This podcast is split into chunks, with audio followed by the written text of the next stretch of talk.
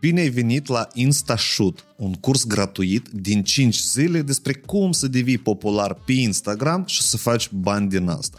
Am făcut două cursuri și am primit un feedback impresionant și am înțeles că cel mai bine putem să dăm acel shoot în fund metaforic ca tu, fiind ori expert, ori un creator de conținut la început de drum, să te apuci de treabă, să-ți elimini niște frici, să-ți formezi niște deprinderi și să începi să-ți împli buzunarele cu bani. Sunt Vadim Cușnir și fac marketing din 2016. Am în spate zeci de colaborări cu afaceri mari, am elaborat strategii de dezvoltare a comunităților pentru Asociația Întreprinderilor Mici din Moldova, pentru Lorant și pentru multe alte branduri. Am instruit managerii din companii de gen Oriflame, Avon, Microinvest și foarte multe altele. Am consultat sute de afaceri, inclusiv și experți. Mai nou gestionez Academii Vie și două proiecte populare în Republica Moldova. Primul proiect este Unul Noaptea, unde sunt producător, Cine știe, ridicați mâna. Al doilea proiect sunt chiar host la podcastul Nota 2. Cunoașteți locația? Mi-am dezvoltat contul de Instagram, mi l-am crescut până la 20.000 de urmăritori în doar 45 de zile. Am identificat o strategie pe care o folosesc foarte mulți experți populari care sunt și bogați și renumiți și am împachetat toate cunoștințele într-un șir din doar 5 exerciții pas cu pas, cu ghidaj și cu instrucțiuni. Tot ce trebuie este să dai click, să te înscrii și să urmezi cu exactitate tot ceea ce îți propun eu. Și asta o să-ți schimbe viața. Hai, grăbește-te, curând începe. Uh, și ești spui tu, state of mind, el presupune că tu înțelegi deși oamenii acționează într-un fel sau altul. Și tu râsul și ala nu-l iei ca trigger, dar îl iei pur și simplu ca un efect al al uh, cauzei lor de gândire, dar nu ca al trigger de al tău. Cumva. Inclusiv de al tău, pentru că dacă atragi ca cineva să râdă de tine, pentru că tu aveai această frică. Și Așa. îți, îți confirmă frica dată. Așa. nu-i chestia asta. Mulți spun că uh, dacă oamenii râd de tine sau sunt invidioși, asta e problema lor. Nu, e și problema ta. Pentru că trebuie să te întrebi din ce 7 milioane de oameni tu ai atras pe ăștia care să râdă de tine, dar nu pe ei care să te aplaude.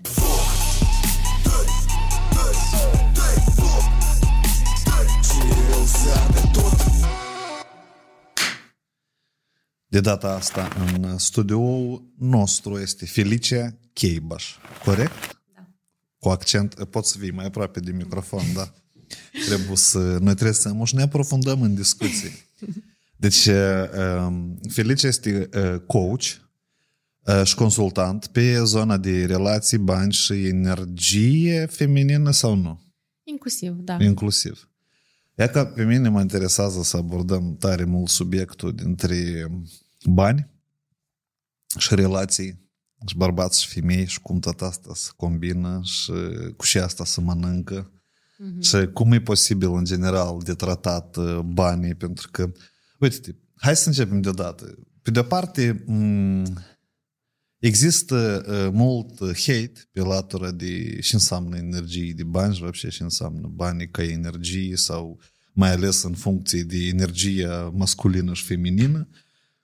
Și pe de altă parte, cu cât mai mult eu am de-a face cu rulajă, cu bani și cu restul, eu înțeleg că ele într-o oarecare măsură depind. Eu nu, de, de energia ta și de cu relațiile tale cu alți oameni și вообще de mindset-ul tău. Adică tu, by default, nu poți să faci mai mulți bani decât ai, decât limita gândirii tale. Așa da. cel puțin în capul meu așa e. Mm-hmm. Bun, dar tu consulți oameni nemijlocit în direcția asta. Hai um, să începem cu o idee de cu și probleme vin la tine вообще femeile în consultanță și în coaching și vor ele să rezolve și ce um, așteptări au, și cum pun problema? Foarte diferit la fiecare persoană. Dacă vorbim anume pe tema banilor, de exemplu, este problema că omul lucrează, dar el nu reușește să agonisească banii aceia.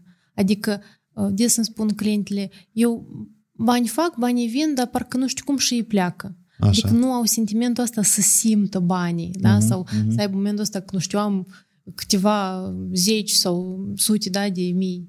Și atunci omul înțelege la un moment dat că asta totuși este o problemă, pentru că când înțelege că are o dorință mai mare, nu găsești resursele financiare pentru aceasta. Asta este una din provocări. Altă provocare este că uh, nu se simt valorificate la locul de muncă. Știi, în momentul ăsta când eu înțeleg că eu valorez mai mult, dar nimeni nu mă apreciază la justa mea valoare și eu vreau mai mulți bani, dar de acolo mă tem să cer. Uh-huh, pentru că mă tem de refuz. Uh-huh. Dar în interior mă simt frustrată că șeful nu îmi propune el. N-are inițiativa da, asta, nu da? îmi spune, tu ești da. așa de bravo, dar eu să dublez salariul. Așa, dar pe asta e как-то, nu, сказочно, leacă, în așa Da, temă. dar iată, oamenii mulți trăiesc în această frustrare și automat asta, pe termen lung, începe să le scadă productivitatea. Așa. Se adaugă și mai multe frustrări și la un moment dat deja atrage să primească reproșuri inclusiv din partea angajatului că genul, dar tu doar nu dai acele KPI-uri, de exemplu, pe care noi avem nevoie și atunci cum eu să măresc salariul? Din da? partea șefului, adică, Da, da? inclusiv. Altă temă este atunci când uh, femeia este deranjată de banii soțului. adică, adică Așa. genul, multe femei, da, ele primesc mai mult banii în viața lor prin intermediul partenerului. Așa. Și atunci ea poate să vină cu provocarea că, uite, uh, partenerul meu are un blocaj pe partea banilor, cum eu pot să-l ajut? Eu, pentru că ele un pic deja au uh, învățat câte ceva din social media, din tot ce se programă pe partea asta psihologică și ele înțeleg că undeva femeia este responsabilă de banii pe care îi face soțul la nivel energetic. Așa. Pentru că um, și eu foarte mult timp uh, eram în convingerea asta că genul dacă bărbatul face o anumită sumă de bani, asta pentru că eu am așa energie mare feminină. Dar dacă face mai puțin, înseamnă că eu ca femeie undeva greșesc. Și chestia asta pe multe femei le poate duce într-o spărare, pentru că orice adevăr pe care noi îl auzim e tare important totuși să-l punem, știi, cum mereu sub semn de întrebare. În ce context chestia asta funcționează și în ce context nu.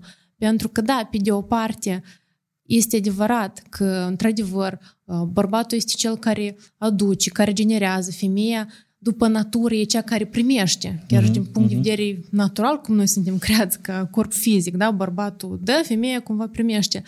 Dar sunt uh, momente când chestia asta se duce în extremă și atunci femeia își ia deja toate laudele doar ei sau toată frustrarea ei pe ea. Și atunci trebuie de luat în considerare și faptul că și bărbatul trebuie să vrea mai mult. Nu poate doar femeia să vrea uh, și ea, doar ea să, să, să tragă din ea, dar bărbatul să nu vrea și atunci el să, să o obțină. Știi? Mhm, mhm. Și atât sunt diferite provocări de genul dat în care femeile vin în ședință sau în cursuri, pentru că eu fac și curs pe Așa, ok. partea de psihologie a banilor, am și masterclass-uri și live-uri pe Instagram în care vorbesc despre asta și pe stories tare mult discut. Anume pentru ca să trezim conștientizarea asta a faptului că, de fapt, cantitatea de bani pe care vine atât la femeie cât și la bărbat este în directă proporție cu convingerile pe care le are legate de bani, cu asocierile pe care le are și inclusiv cu fricile date care le are. Așa, deci asta depinde. Ok, bun, bun. Stai că noi am așa să începem discoasă în nume categoriile astea, dar să luăm uh, de la început nini interesantă. E ca să presupunem că anul ăsta să căsătorește un cuplu, da? O femeie și un bărbat. Luăm clasic, nu luăm extremele. da. Uh, Bun, uh, ce trebuie să știi și cum ei trebuie să lucreze ca să multiplice banii în general în relație? Hai să vorbim despre amândouă părți și despre cum asta... Să construim un fel de model sau de reper pentru cuplu, ca că ei, de exemplu, să presupunem că ei au câte 25 de ani, da? Uh-huh. E ca până la 35, în 10 ani, cum să gestioneze, să construiască așa ca ei ca și cuplu să fie ok cu banii, să-i multiplice și причем încă și вообще ideal ar fi să nu se dispartă din cauza banilor, că asta, banii e un motiv tare bun de despărțire Da. și de probleme în casă, da? Da. E ca așa o formulă și să luăm, de exemplu, m, hai să, cu ce, uh, uh, cu ce cunoștință sau repere sau mindset trebuie să intre, hai să spunem, dar femeia în relație, în primul rând, ca ea ca să poată asta să funcționeze. În primul rând, eu aș recomanda ca ei să aibă o discuție foarte sinceră pe subiectul banilor și asta aș recomanda să fie la început de întâlnire, Uh-huh. nu după ce s-au căsătorit, pentru Așa. că atunci deja un pic e târziu. Dacă... La Dacă prima întâlnire ți, îți plac banii. nu poate nu chiar la prima, dar la a doua, a treia, a patra, uh, să se discute. Și uh, genul de întrebări pe care eu le recomand uh, să, le, să se întrebe unul pe altul este, în primul rând, ce ai învățat tu despre bani în familia ta? Cum ai văzut tu că se gestionează banii la mama și la tata tău? Pentru că tare mult se trage de acolo. Mm-hmm. Cum noi am văzut că părinții se raportează la bani, la bogăție sau la sărăcie, vrem, nu vrem, asta este impregnat în subconștientul nostru mm-hmm. deja. Să ne întrebăm inclusiv, ok, la ce tu tinzi? De exemplu, eu pot să tind la castele, dar partenerul să tind la o cabană în munți și pentru dânsul e super ok. Și chestiile astea sunt necesare de știut din timp. Uh-huh. Pentru că în cazul dat o să fie scopuri comune, dar e normal să fie și scopuri individuale. Adică, ok, eu o să tind aparte pentru ca noi, de exemplu, nu știu, să zburăm în business class, pentru că pentru mine asta este o prioritate, dar pentru tine, de exemplu, asta nu e atât de important. Înseamnă că eu să mă ocup de scopul ăsta, pentru că pentru mine asta e important. E greșeală atunci când femeia are scopul ăsta, dar ea dă vina că tu trebuie asta mie să-mi dai. Uh-huh. Dar poate omul asta nu vrea, nu poți să cer din om ceva ce el nu interpretează ca fiind necesar. E că aici e prima situație. Bun, cum de procedat e ca în așa situație? Femeia, e că tu ai spus că e greșit așa să gândești. Eu sunt de, nu, как бы de acord, dar n-am suficiente uh, argumente în direcția asta. Femeia ce trebuie să facă? E trebuie să-și schimbe partenerul în așa caz? Sau, mm. sau ce, să, ce să lucreze? A schimba partenerul la prima, nu știu, ceartă sau neînțelegere, asta este pur și simplu o fugă de sine.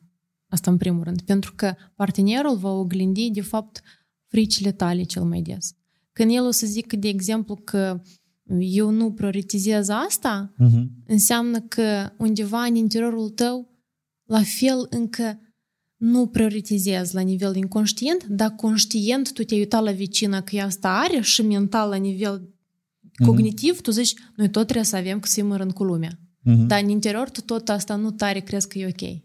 Și atât. Asta pentru că partenerul tot nu crede că e ok. El îți arată de fapt, pentru că știți cum, um, ca procentaj, noi femeile suntem un pic mai influențate de societate și de ce zice lumea decât bărbații. Uh-huh. Bărbații nu degeaba spune că ei sunt mai mult așa în, în carapacea lor, în peștera lor, ei sunt mai mult în, totuși în gândurile lor. Femeia e mult mai pe din, pe din afară, vrea să discute, vrea să afle, vrea să bârfească inclusiv și asta e absolut ok. Uh-huh. Și în cazul dat, e foarte important să ne învățăm să facem delimitarea între ce vreau eu, este sincer dorința mea sau eu totuși sunt influențată de mediul în care mă aflu. Dar cum asta de delimitat? Vezi că e că eu și văd conflicte în cuplu uh-huh și asta sunt conflicte materiale, grubă gă. Da. că eu vreau ceva și gata, și hot iubei. Și asta ori e moft, că e influențat de altcineva și tu nu dezmeticești, ori asta e pe bune dorință. Cum omul, și în cazul dat, că dacă vorbim femei, că a, aș vrea să luăm și partea și de bărbați, ori mai târziu. Cum în cazul dat femeia să înțeleagă că e influențată sau nu? Adică tu crezi că femeile, eu să întreb cum este, au aceeași capacitate de introspecție ca și bărbații? Pentru că mm-hmm. bărbații nu degeaba să închiși în carapace. Ei mai mult introspecție, mai multă analiză fac. Femeile o leacă mai, cum ai zis și tu, la suprafață și ele parcă să tem să intre în interiorul său. Eu pot să spun că inclusiv din practica mea ca terapeut și bărbații adesea au dorințe care nu sunt ale lor. Inclusiv. Așa, okay. Dar acele dorințe ei și le-au creat pe bază la ceea ce au crezut ei că părinții lor ar vrea de la ei. Așa. Adică eu cred că eu trebuie să fiu milionar pentru că am înțeles că doar atunci părinții mei o să se mândrească cu mine. Uh-huh. Și atunci el, el vrea de fapt să aibă foarte mulți bani pentru ca să demonstreze părinților că el merită să fie iubit. El, pe suti, vrea multă dragoste și vede asta de a obține prin a obține mulți bani, da? Da, da, mm-hmm. pentru că așa a asociat. Sau chiar mm-hmm. și când eram mici, sau chiar și prin filme, cât des vedeam că bărbatul asociază că dacă eu însă am bani, atunci femeia o să mă dorească. Uh-huh. Dar dacă eu nu o să am, ea nu o să mă dorească, o să se ducă la altul. Și foarte mulți bărbați, din păcate sau din fericire, pentru că iarăși sunt și plusuri și minusuri. Asta te poate motiva uh-huh. să obții tare mult în viață, dar asta poate și să te limiteze, să te duci în starea asta că nu o să fiu niciodată suficient de bun pentru femeia dorită. Și atunci asta o să fie nasol. Și asta e frustrare maximă în fiecare zi. Da, da, de asta la întrebarea ta cum totuși atât femeia cât bărbatul să înțeleagă care este dorința sa sinceră și care este influențată de societate, eu în terapie și în cursuri fac diferite exerciții terapeutice pentru ca omul să-și găsească răspunsul. De exemplu, folosim foarte mult imaginația, pentru că imaginația ne aduce la subconștientul nostru, dar subconștientul nostru este acela care cunoaște adevărul, adică care mm-hmm. ne dă mhm. răspunsul corect pentru noi. Și atunci, de exemplu, le dau uh, exemplu. Ce-ți dorești? Uh, îmi doresc, uh, de exemplu, să am uh, o casă mare și frumoasă. Bun, imaginează-ți că tu deja ai această casă. E că gata, ai plătit și toate, toată datoria, ți-ai făcut reparații, tot frumos, gata, o ai. Cum simți în corp? Foarte important întrebarea asta, cum simți în corp? Și iată, aici omul de obicei o să, o să observe, mm, simt ușor, genul, mm, plăcut, chiar sunt tare, tare entuziasmată. Sau de acolo parcă, of, dar mă uit, mă, parcă văd că vecinii sunt la mine cu invidie, uh-huh. De exemplu. Sau mă uit că părinții mă judică că vreau prea multe și asta nu-i sănătos sau asta e periculos. Sau mă gândesc că, dar la stata să vadă că am casă mare și trebuie să plătesc impozite mari și mă tem. Ce, ce, ce se întâmplă în cazul dat? Noi descoperim care sunt fricile omului asociate cu dorința dată. Uh-huh. Și asta inclusiv ne ajută să înțelegem de ce până azi dorința aia nu s-a materializat în viața omului.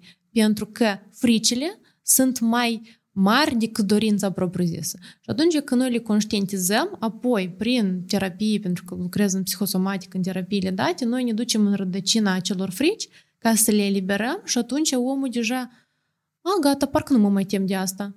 Și atunci el este mult mai deschis și să acționeze către îndeplinirea visului său. Pentru că mulți spun, așa vreau, dar parcă sunt un blocaj. Parcă ceva mă ține. Iată, ceea ce pe om îl ține, de fapt, este o frică inconștientă. Și lucrând în terapie psihosomatică, noi descoperim acea frică, o eliberăm și atunci omul zice că a, gata, de mie ușor pot să acționez. Și... Dar nu se întâmplă așa că, a, gata, știu și nu mai vreau asta. Vreau altceva. Care poate, din nou mă da, ține. poate să fie și așa ceva. Pentru că atunci omul înțelege, măi, dar eu dau seama că eu pentru părinți asta vreau. Eu, în genere, nu vreau asta. Eu vreau, de exemplu, nu vreau casă, dar eu vreau un apartament și mă vreau să călătoresc. Știi? Pentru că mm. pentru mine, de fapt, e mai important uh, să descoper lumea decât să trăiesc într-o casă cu cinci etaje. Așa. De exemplu. E interesantă chestia. E interesantă. De, așa, bun. Iarăși, uh, deci uh, e vorba așa, cuplul la început trebuie să aibă discuții sincere despre bani și după asta să înțeleagă dorințele lor adevărate, da? Nu, bun, aici să poți fi, dacă sunt mai conștienți și au experiență în lucruri cu psihologi, ei pot asta să facă singuri, depinde de grad de dificultate, dacă nu, cu ajutorul la coach, psihologi, adică la anumite cursuri și terapii, da? Ca să se informeze, să da. se cunoască asta, în mare parte. Asta, în primul rând, cel mai mult îți ușurează munca și reușești mult mai repede să obții ceea ce îți dorești. Pentru ce noi avem nevoie de mentori în viață pe oricare aspect al, al vieții? Mm-hmm. Pentru că asta ne scurtează drumul. Și în loc să ajung la 30 de ani, eu pot să ajung la 25. Pentru că am avut un mentor care m-a ghidat. Da, eu asta, deci conștientizarea asta, anume de ajutorul mentorului, e vine o leacă mai târziu. Știi, oamenii la început consideră că pot tot singuri să facă. Că eu, de exemplu, o bună parte din dezvoltarea mea profesională, dar inclusiv și în legătură cu banii, tot credem că e, da, și singur nu mă descurc și eu chiar să așa de prost, tipa, știi? Mm-hmm. Și numai când faci cercurile astea și tu înțelegi că începe a le repeta, tu, tu începi să observa uh, Э, calea că e repetitivă. Și tu înțelegi că tu te bați de căcaie ta temă în interior? Și te oprești, începe a studia. Și înțelegi că ajutorul oamenilor și uh, uh, um, patsvet când rus este, patsvecevai sau nu, mentorii pe bune te ajută pentru că te ajută dintr-o parte mai repede, îți curtează calea și mentorul, uh, din punctul meu de vedere, N-are niciun interes să-ți spună ție ce și vrei tu să auzi, că tu despre tine te amăgești, Da, știi? da, Dar el e- mentorul îți spune cum este. Tipa, Da. El e neutru. De asta eu, de la 22 de ani, mi-am luat primul meu mentor. La 22? Da. Dar în și asta au fost? Eu, uh, de mică, să zic așa, de când am împlinit 18 ani, am, uh, aveam visul ăsta, să, dorința asta să fiu antreprenor, să lucrez pentru sine, să fac banii mei și inițial mi-am uh, creat o afacere cu trambuline. Am închiriat uh, o sală, am cumpărat uh, 20 de trambuline Așa. pe vremea aia n-aveam toți banii, așa că am luat în rate uh, și mi-am făcut primul meu contract în care trebuie timp de un an de zile să achit ratele date. Era tare provocator pentru mine. Îți dai seama, aveam m, atunci 19 ani, eram în a doilea, doilea, da, a doilea an de facultate spre sfârșit. Și um, am făcut chestia asta și am început respectiv să activez. Doar că totul era intuitiv. Mhm. Da, eu făcusem în Anglia, în ultimii doi ani de școală, am câștigat o bursă în Marea Britanie și m-am dus acolo. Și acolo am studiat business studies, economics, matematica uh, și respectiv aveam o idee, doar că la școală, e ca și la facultate, e mult, e mult teorie, dar până nu începi să acționezi, nu înțelegi Mhm. ce ai de-a face. Și eu aveam un pic de background totuși din studiile date. Mi-am luat inima în dinți, am uh, investit și natural am început să postez pe Facebook atunci funcționa chestia asta, boost post, plătei 2 dolari și era multă lume. asta era când în 2016, cam pe acolo. Așa, așa. Da, vremea aia. și așa am început să atrag clienți. Doar că la un moment dat înțelegeam că vinea vara și stu- studentele care veneau la mine la antrenament erau de la medicină pentru că sala era la complex sportiv de la Universitatea de Medicină. Mhm. Și respectiv vara clienții nu prea sunt pentru că fetele se duceau acasă. Eu atunci mi-am dat seama că ceea ce eu făceam nu era suficient. Trebuia să învăț deja niște strategii, uh, niște metode de a atrage mai mult clientelă, care nu numai decât sunt studente, dar deja și femei, inclusiv care rămân în Chișinău.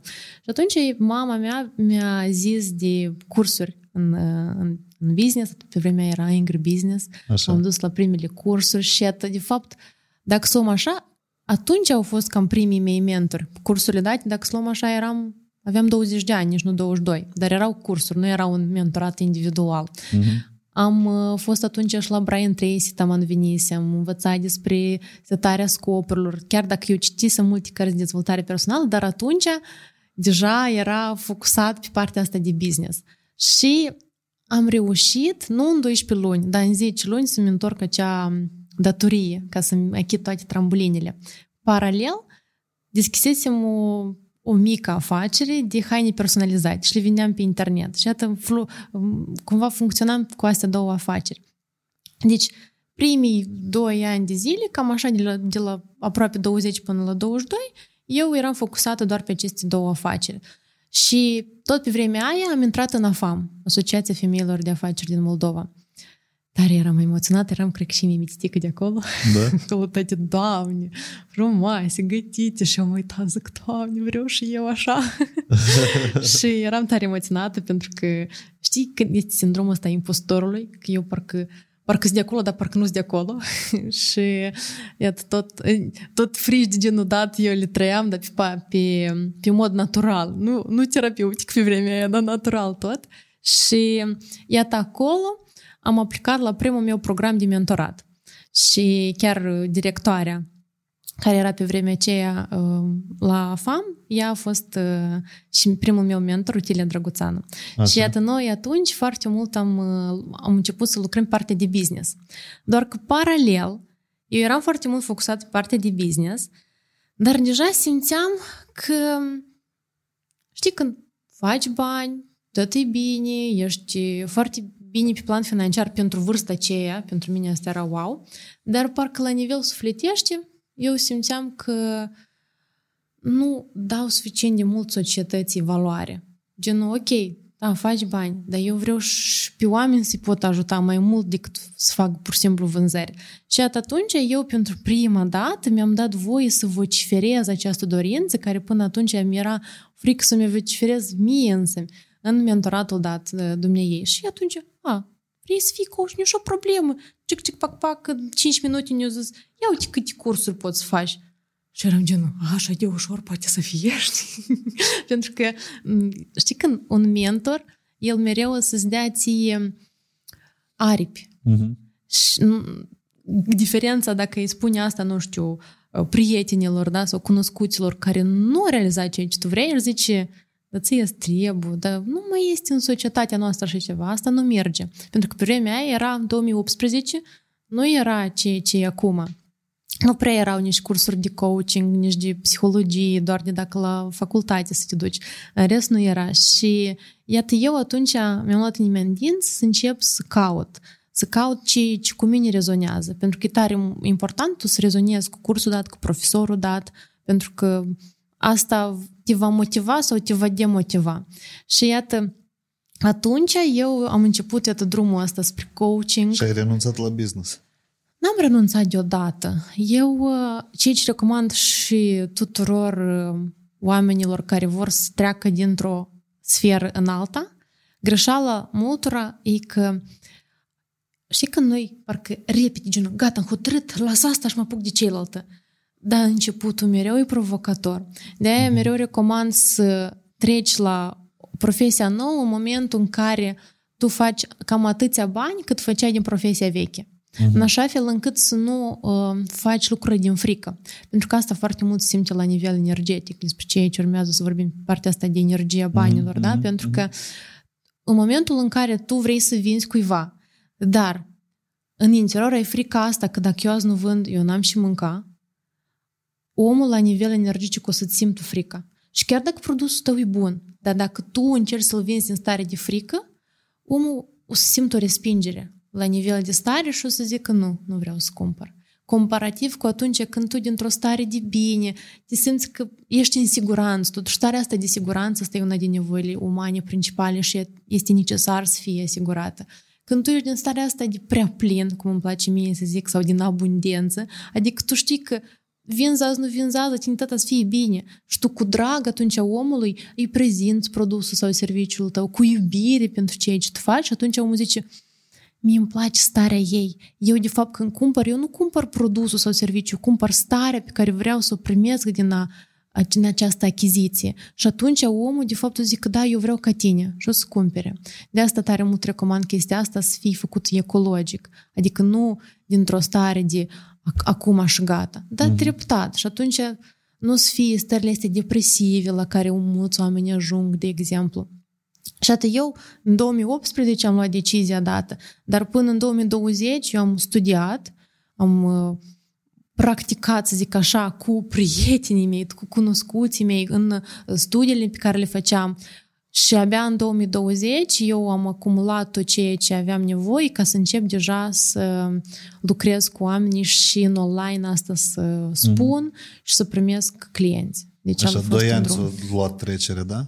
Da, cam așa. Dar interesant uh, trecere din lumea de business, unde sunt lucruri materiale și servicii clare, de exemplu, trambuline și fitness, da? da Asta și, legate. Și haine. Și din altă parte, haine care acoperă anumite necesități. Matematica este simplă, este piață, sunt clientelă, da. trebuie logistică de livrare, de exemplu, sau de deservire, prețuri și pui în roate sisteme, da? Dintr-o lume materială să te duci în, într-o lume de coaching, unde tot e mult legat cu sensuri uh-huh. și cu atât mai mult și cu energie. Adică uh-huh. omul care a învățat bine matematica și business-ul, uh-huh. experimentând cu succes două business-uri, la, cumva stânge chestia asta să-și duce în parte de energie. Și acolo te-o tras. Și, deci tu consideri că E ca, hai altă întrebare. Deci tu consideri că e ca așa servicii și așa coaching are nevoie Moldova, că asta e un aport mai mare în societate decât să-i alimentezi cu haine, de exemplu. Haine tot e o necesitate, una de bază, cumva, știi? Tot, totul e necesar. Nu există că asta e mai important ca altceva.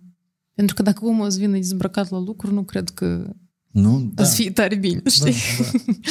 și, atunci... și oamenii cumpără haine mai des decât uh, servicii de coaching. Serviciile de coaching și consultanță și mentorat ele dacă luăm pe scara de um, Maslow, ele sunt cam pe a treilea, a patrulea da, etape, da, știi? deja când tu ți-ai satisfăcut nevoile de bază și atunci da, mergi da. dezvoltarea personală.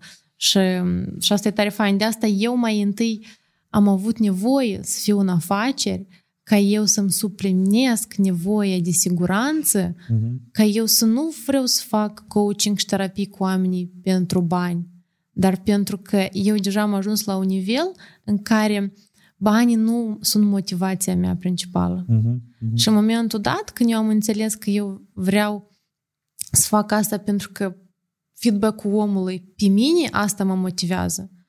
Atunci m-am dus în chestia asta. Personal, eu am început prima carte de dezvoltare personală să o citesc în clasa 6-7. Mama mi-a dat prima mea carte atunci când eu am avut așa un, un moment de criză la școală, că nu mai aveam prieteni. Aveam o prietenă tare bună, ne-am certat și nu aveam prieteni și mama mă vedea foarte tristă și îmi zice, citește, era prima carte Gândirea pozitivă pentru adolescenți. Eu am citit-o și mie foarte tare mi-a plăcut. Eu am început, cel mai important, să pun în practic ceea ce am citit în cartea aia și mi-am făcut un grup nou de prieteni. Și atunci eu am înțeles, de fapt, valoarea acestei dezvoltări și am început să citesc alte cărți, adică astea erau cărțile care pe mine mă fascinau, nu poveștile sau de genul dat. Și când m-am dus în Anglia, eu am avut și mai mult timp, fiind uh, tre- tream în boarding school, respectiv uh, aveam timp mult să citesc, pentru că nu eram acasă cu părinții, nu prea ieșeam în oraș, doar dacă ieșeam la shopping în Mhm, weekend și mhm. atât. Și aveam foarte mult timp să studiez inclusiv partea asta de legea atracției, legea vibrației, cum dorințele se materializează.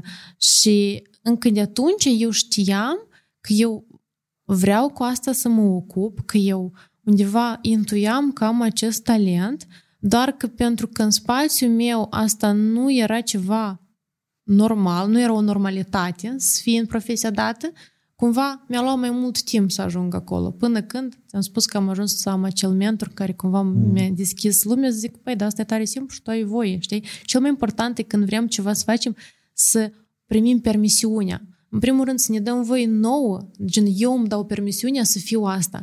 Doar că des noi nu primim permisiunea asta încă de la părinți și atunci mm. nouă ne e greu să credem în noi. E că uh, eu uh, tot mai des încep a folosi uh, frază de astea și înțeleg că e undeva în interiorul meu, înțeleg ce am în vedere, dar, dar nu e greu să explice că când văd un om deprimat sau ceva retrăiește sau are, nu știu, frustrări, ceva se acumulează în trânsul și el stă la dubii, eu pot să-i spun, mai permiteți ție să faci asta. Mm-hmm. Și înseamnă din punctul de, tău de vedere să-ți permiți să ieși ceva? Pentru că aparent, eu vreau să fac, de exemplu, mai mulți bani, da? Cum adică eu să-mi permit? Dar păi eu plin îi fac. Eu vreau să-i fac, înseamnă că eu by default îmi permit să-i fac. Problema e că eu nu știu cum să-i cresc, da? Eu văd problema dincolo și e ca permisiune. Ce înseamnă să-ți permiți, вообще? Cum asta se întâmplă la nivel de conștientizare? Eu nu îmi permit, adică, da și eu desori nu îmi interzic tema asta? Da, sau... adică, cu alte cuvinte, se egalează eu îmi dau voie să mă simt destoinică să am asta. Așa, eu uh, permiteți ar însemna că uh, accept că tu asta meriți. Cumva, da? Da, da, da. Doar în momentul în care noi o să ne permitem nouă, genul, foarte des, chiar când lumea vrea să cumpere ceva și zice, dar nu, eu nu-mi permit să merg într-o călătorie de așa bani. Uh-huh.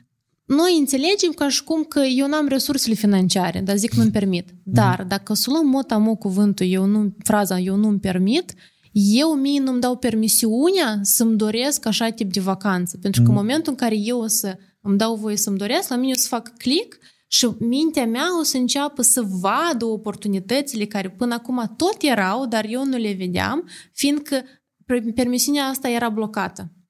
Și atunci omul începe să vadă că de fapt asta este posibil, ceea ce până nu de mult el nu conștientiza că se poate. Și asta e strașnic, că asta e schimbă viitorul și schimbă stroiul. Omul, incertitudine apare, că eu nu știu cum să trăiesc, eu știu să trăiesc în sistemul dat, eu adun niște frustrări, eu da. nu-mi permit asta, nu-mi permit asta, zato eu am Da. da. ca asta. Și chestia asta vine foarte des din copilărie, când părintele spune, noi vrem jucărica, dar genul întreabă, dar cum tu îți permiți să înșeri așa de multe de la mine? Nu vezi că eu și așa mă chinui? Mm-hmm. N-ai mm-hmm. soveste. Mm-hmm. Și copilul înțelege că el nu are permisiunea să ceară asta. Și atunci, normal că la 30 de ani eu zic, cum eu să-mi permit? Mm-hmm. Mm-hmm. dacă eu am, am învățat că asta tu nu respecti omul de alături dacă tu ai să-i ceri ceva ce el ți nu poate să-ți deie. Trebuie să avem soveste. Mm-hmm. Iată cum la mulți oameni ideea asta de permisiune se asociază încă chestia asta. Eu nu-mi permit să întreb, de exemplu, și așa frază, des oamenii întreabă, poți să-ți dau o întrebare? Dar dăm întrebarea. Dar tu deodată poți să o pui da, fără întrebare Fără asta. să pui întrebare, poți să dau o întrebare, pentru că da. eu doar nu știu ce întrebare ai să-mi dai. Poți să-ți răspundă, pot nu. Da, știi, da, și da. straniu uneori și ai să mă întrebi, știi? Dar în cazul dat când omul se teme inclusiv să pună întrebarea dată, este pentru că el are frica să nu-l fac pe omul acela să se simtă incomod. Mm. Adică ce facem noi? Ne gândim la alții, îi punem pe alții pe un piedestal mai sus decât noi. Mm-hmm. Și aici vine tema alegerii de sine. Când omul înțelege că el trebuie să aleagă pe sine, dar el nu înțelege ce înseamnă să aleagă pe sine. A te alege pe tine înseamnă, în primul rând, a-ți da voie să faci ceea ce tu îți dorești, chiar dacă alt om poate să se simtă incomod pentru ceea ce tu faci. Pentru că el se simte incomod, pentru că el nu-și dă permisiunea sie să facă același lucru. De-aia poți fi deranjat. Dar asta real nu are nicio legătură cu tine și acțiunile tale. Nu, într-o oarecare măsură noi putem să spunem că trebuie să și băleacă pofig de alți oameni. Să că fii mai bine zis îndrăzneț. Ni, de exemplu, ni s-a reproșat câteva ori, am avut cazuri și discuții că um, mai tu ești pre-pofigist.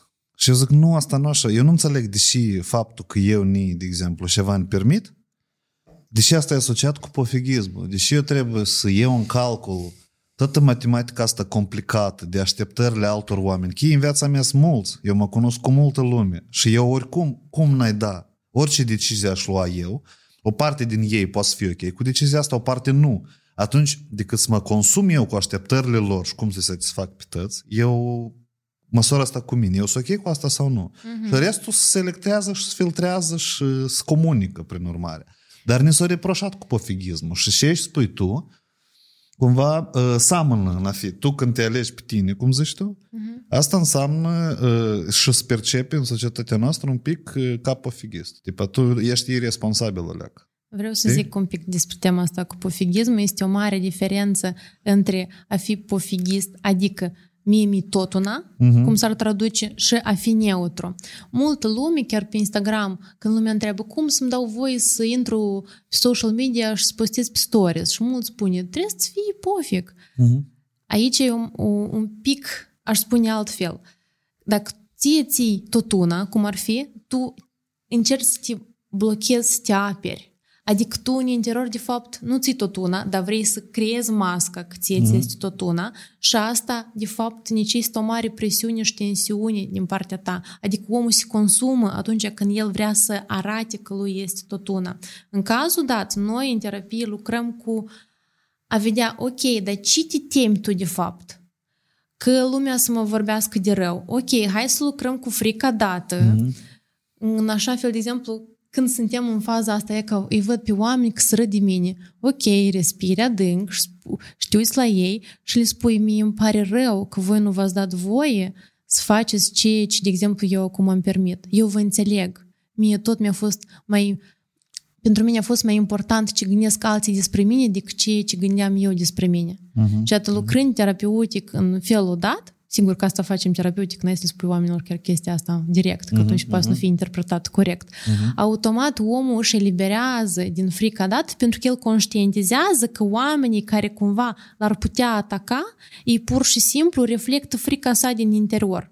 Lucrând cu frica dată și eliberându-o, eu îmi dau seama că eu nu mai simt că mie mi tot una. Eu pur și simplu simt că eu sunt neutră la situația dată. Adică mi-e, mi nici cum în corp nu mă triggeruiește nimic. Cot, ni, ni în cot Nu, nu, nu, este diferență. Mi, mi, nici cum, adică în corp e ușor. Uh-huh, uh-huh. Când, pentru că noi oamenii foarte des observăm când ne tensionăm, parcă un pic în burtă sunt o tensiune, o greutate, da? Așa. Sau în piept, sau în cap, sau parcă mâinile sunt foarte încordate. Și mie mi-e tot una, tipo. Dar de fapt, eu sunt încordată. Mm-hmm. Adică eu ce mă mint pe mine, mie de fapt nu mi este tot una, dar eu vreau să creez impresia dată pentru ca să mă simt cum în siguranță. Și în cazul dat e mult mai ușor când tu îți dai voie să liberezi frica aceasta, după care deja te uiți cu iubire la oameni, dar nu cu frică de ei. Așa, cu, uh, ok. Asta tu, deci e vorba și de empatie într-o oarecare măsură. Nu că e empatie, dar nici nu știu cum. Uh, și ești spui tu, state of mind, el presupune că tu înțelegi deși oamenii acționează într-un fel sau altul. Și tu râsul și ala nu-l iei ca trigger, dar îl iei pur și simplu ca un efect al, al uh, cauzei lor de gândire, dar nu ca al trigger de-al tău. Cumva. Inclusiv de-al tău, pentru că dacă atragi ca cineva să râdă de tine, e pentru că tu aveai această frică. Și Așa. îți, îți confirmă frica dată. Așa. Că nu-i chestia asta, mulți spun că uh, dacă oamenii râd de tine sau sunt invidioși, asta e problema lor. Nu, e și problema ta. Pentru că trebuie să te întrebi din ce șapte milioane de oameni tu ai atras pe ăștia care să râdă de tine, dar nu pe ei care să te aplaude. Uh-huh. Înseamnă că totuși în interiorul meu este o frică legată de gura lumii și atunci eu dacă vreau să evoluez, mai bine mă duc în terapie și mă creez frica dată. Da, sau iei frica și mergi prea acolo unde pe tine te Îmi râd dau și voie- treci prin asta Îmi dau voie singur. să-mi trăiesc frica naturală. În cazul dat îmi dau voie să mă rușinez. Îmi Da. dau voie să zic o prostie și să mă simt incomod. Respir cu incomoditatea, cu Mhm. mm. incomoditatea asta, pentru că la un moment dat emoția dată fiind trăită, dar nu refulată, ea se va liniști, pentru că asta e scopul ei, să fie trăită. Mhm, mhm. Așa când mie îmi vine a căsca, eu nu inhib căscatul ăsta, dar eu casc și gata, au trecut. Sau cu lacrima, mi-a venit să plâng. Am lacrimat 5 minute, gata, s-a liniștit corpul, pentru că emoția și-a făcut rolul său. Mhm. Și când tu asta controlezi și inhibi, asta se adună. Da, Și uh, te încarcă cu frustrări da. uh, și, prin urmare, afectează și energia. Da, și atunci ne întrebăm, dar de ce nu pot să atrag mai mulți bani? Dar dacă ești încordat. Dar de care, care e legătură? Noi revenim înapoi în, că noi am vorbit de mentor și parcursul tău e tare pricolne, revenim înapoi în state of mind de un cuplu cu banii. Deși e vorba toată vremea, banii se asociați cu uh, lipsă de încordare. Cum adică Pentru asta că se noi am întâmplă? învățat de mici copii că banii se fac greu. Și atunci, omul numai când se gândește la bani, e ca simplu exercițiu, spune cuvântul bani, bani. Așa. Bă, Și și observi ce simți. A, așa, ok. Tu trebuie să-ți repeți ca să înțelegi ce Bani. simți. Da. Simți, poți să încerci tu, omul, de exemplu, și să vezi ce simți când spui bani. Bani. Eu, eu, eu și așa mă gândesc la asta mult. Eu sunt complicații. Sunt că trebuie de construit sisteme, de organizat, de mm, sistem. Eu sunt sistem. E, da, de asta, tu când te gândești la sistem, cum e în corpul tău când tu te gândești că asta trebuie să faci un sistem nu, pentru da, asta. că e, e trebuie de ierit. Și cum, e greu, așa Da, da, da. Da. O leacă este, E da. ca însăși prin a spune fraza asta, corpul tău, cuvântul dat, corpul îți arată ce cred eu la nivel inconștient despre acest lucru. În cazul dat, banii. Cineva va zic bani și, și de bine, știi? Așa. E, e fain, e plăcut, te gândești că asta e ușor. Dar cineva bani și se încordează sau se întristează. A, că ne duc aminte că eu bani n-am, de exemplu. Respectiv, corpul nou ne arată ce convingere ai despre bani în- în- de la simpla frază, să o repeți, dar să o repeți nu mental, bani, bani, bani. Mm-hmm. Da, bani și îmi dau voie să observ ce simt. Și de ce oamenii asociază asta cu tensiunea, cum am spus? Pentru că el asociază că banii se fac greu. De ce? Pentru că oamenii, la nivel inconștient, vor să se simtă importanți. Și atunci, dacă eu o să văd că eu pot să fac bani ușor, noi devalorizăm tot ceea ce e ușor. Mm-hmm. Și atunci, ei, dar eu am făcut banii ușor, eu nu sunt importantă dacă eu i-am făcut ușor, dar dacă să-i fac greu, mm-hmm. apoi eu să merit un monument pentru asta. Mhm. Și de asta mulți oameni se țin de convingerea dată că banii se fac greu, anume ca să-și dea, de fapt, la nivel interior, nev- uh, Permisiune. pe- starea asta că eu sunt important. Mm-hmm. Pentru că ei nu știu cum altfel eu să mă simt important. Eu pot să mă simt important pur și simplu pentru că eu sunt vie. Pentru că eu trăiesc, eu sunt importantă. Atât. Așa. Dar care e legătura? Cum aici explici chestia asta? Pentru că pare... Știi, uite-te, eu special îți dau așa întrebări și să bat în tema că eu și înțeleg că oamenii sunt diferiți și în mare parte în societatea noastră noi și nu degeaba am primit uh, m, întreaga noastră generație a primit chestia asta ca naslедство, legacy, da? Că mm-hmm. să faci banii greu. Mm-hmm. Dar noi n-am primit-o de la oameni care fac bani. Da. Noi am primit-o de la oameni care n-aveau bani, înțelegi? Da. Și pe urmare, din punctul meu de vedere, dacă noi vrem să facem bani, apa asta e uh, năsnei pale. Înțelegi? Da, ne Noi ne-am dat niște convingeri. Asta nu-i vina nimănui, așa s-a întâmplat, tot ok.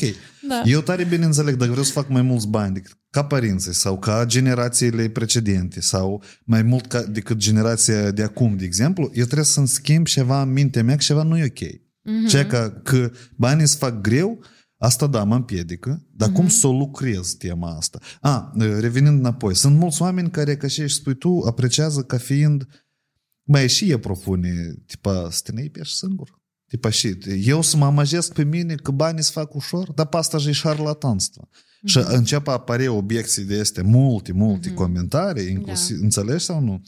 Zona asta de energie de bani, de atitudine de tine, de dezvoltare personală, de psihologie, e zona care multă lume o înțeleg fie eronat, fie вообще nu înțeleg. Eu în cazul, da, dacă omul zici, nu are cum banii să fac greu, eu să-i confirm, da, e dreptate. Banii să fac greu. Cum simți când eu ți-ți confirm asta? Uh, dar deamă parcă nu mă aranjează, dar cum altfel se poate? Uh-huh, uh-huh. Când tu îi confirmi omului credința sa, el nu se mai simte atacat, el nu se mai simte necesar să-ți demonstreze că el are dreptate și abia atunci el parcă își dă voie să-și extindă gândirea și zic, ok, da, de acord, banii se fac greu și ei de acord cu mine, dar totuși altfel se poate și atunci mm. el abia își dă voie să gândească la o altă variantă. Și atunci eu întreb, dar cum altfel? Zic, dar tu cum crezi? Cum, cum ai vrea altfel să fie? Foarte important să ne punem întrebarea asta când ceva nu ne place. Dar cum altfel eu aș vrea să fie în viața mea? Și el, păi eu aș vrea, de exemplu, să, să fac banii mai ușor. Cât de ușor? Pentru că cineva poate vrei să-i facă ușor, adică o oră pe săptămână să lucrezi, dar cineva e fericit cu patru ore pe zi. Mm-hmm. Asta tot e important să vezi care e varianta care pe tine te aranjează, cu care tu ești ok. Pentru că pentru fiecare, ideea de să fac bani ușor va fi diferit oricum. Ok, ok. Uh, eu înțeleg așa o chestie. Și din experiența mea și din ce ești spui tu, combinând asta tot, e că văpșe regulile banilor și circuitul lor funcționează într-un fel, dar gândirea noastră și atitudinea noastră vis-a-vis de bani ăștia funcționează în alt fel. Și când nu-i meci, tu da. îți găsești o groază de explicații, deși meci nu-i. Uh-huh. Și dacă tu vrei cu adevărat bani, de exemplu, hai să spunem așa, pentru mine este ok să fac uh, 3.000 de euro pe lună cu 4 ore pe zi de lucru, uh-huh. de mhm. exemplu, uh-huh. da? Și eu, eu, 4 ore pe zi, Asta e 80 de ore de lucru pe lună și eu 3000 și împart la 80 și văd cam cât ar trebui să fac dintr-o oră. Uh-huh. Păi asimilez produsele și pot vinde, care e cererea în piață și formula îți găsește. Uh-huh. Și la un moment dat înțelegi că lucrezi 4 ore și faci venitul ăsta. Nu printr-un efort de un an, schimbări și restul. Dar în jur toată vremea sunt oameni de ăștia care uh, îți spun că trebuie să lucrezi mult. 12 ore trebuie să lucrezi. Tipa, tu și faci, și schemă e asta, știi? Da. Și sunt multe discuții în prejurul la bani că tu nu, nu înțelegi la un moment dat, tu nu înțelegi sistemul, tu pe bune ceva faci neto, oamenii unde greșesc, e multă încurcătură mai scurt în jur, anume da. nivel de gândire. Da, și atunci este necesar să te întrebi încă o dată, eu cum vreau. Mulți tem să aleagă altfel pentru că în interior au frica că vor fi izolați, că nu vor mai fi înțeleși și acceptați. Iată de ce foarte mulți oameni uh, vor mai mult, dar nu reușesc să acționeze. Pentru că am frică că atunci dacă eu real o să acționez altfel decât acționează părinții mei, neamul, prietenii, eu să uite că eu zici la mine. De genul, tu ești oaie neagră, mm-hmm. tu ești diferit de noi. Și pentru că nevoia de apartenență este una din nevoile umane de bază, pentru că noi am fost învățați când oamenii trăiau în triburi, că dacă tu nu ești, nu aparții unui grup, vei muri. Pentru că pe vremea aia oamenii care trăiau în solitudine erau mâncați de animale, dar dacă erai în trib, erai protejat. Și atunci omul tot ce faci la nivel inconștient este ca să ajungă să simtă că aparține unui grup. De asta pentru mulți e grea ruptura asta să aleagă să gândească altfel. Uh-huh. Pentru că el se simte singur.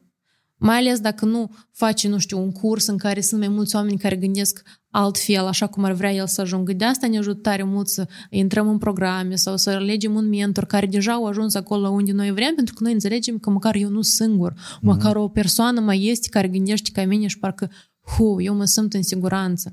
Și În cazul dat, una din temele pe care lucrăm foarte mult în ședință cu oamenii, în cazul dat, este să-și dea voie, asta sună straniu, dar să-și dezamăgească părinții. Uh-huh, uh-huh. Și la ce mă refer eu prin a-ți dezamăgi părinții? Adică a-ți da voie să alegi altfel decât au ales ei. Uh-huh. Și mulți tem să facă asta pentru că au frica că atunci părinții nu mă vor mai iubi dacă eu voi face altfel decât au făcut ei. Așa. Așa, și uh, mulți trăiesc cu uh, dorințele părinților. Da. Și asta și îi presează în mare parte și îi caută uh, soluții în altă parte. Mhm. Așa e? Mhm. Așa o chestie de presiune.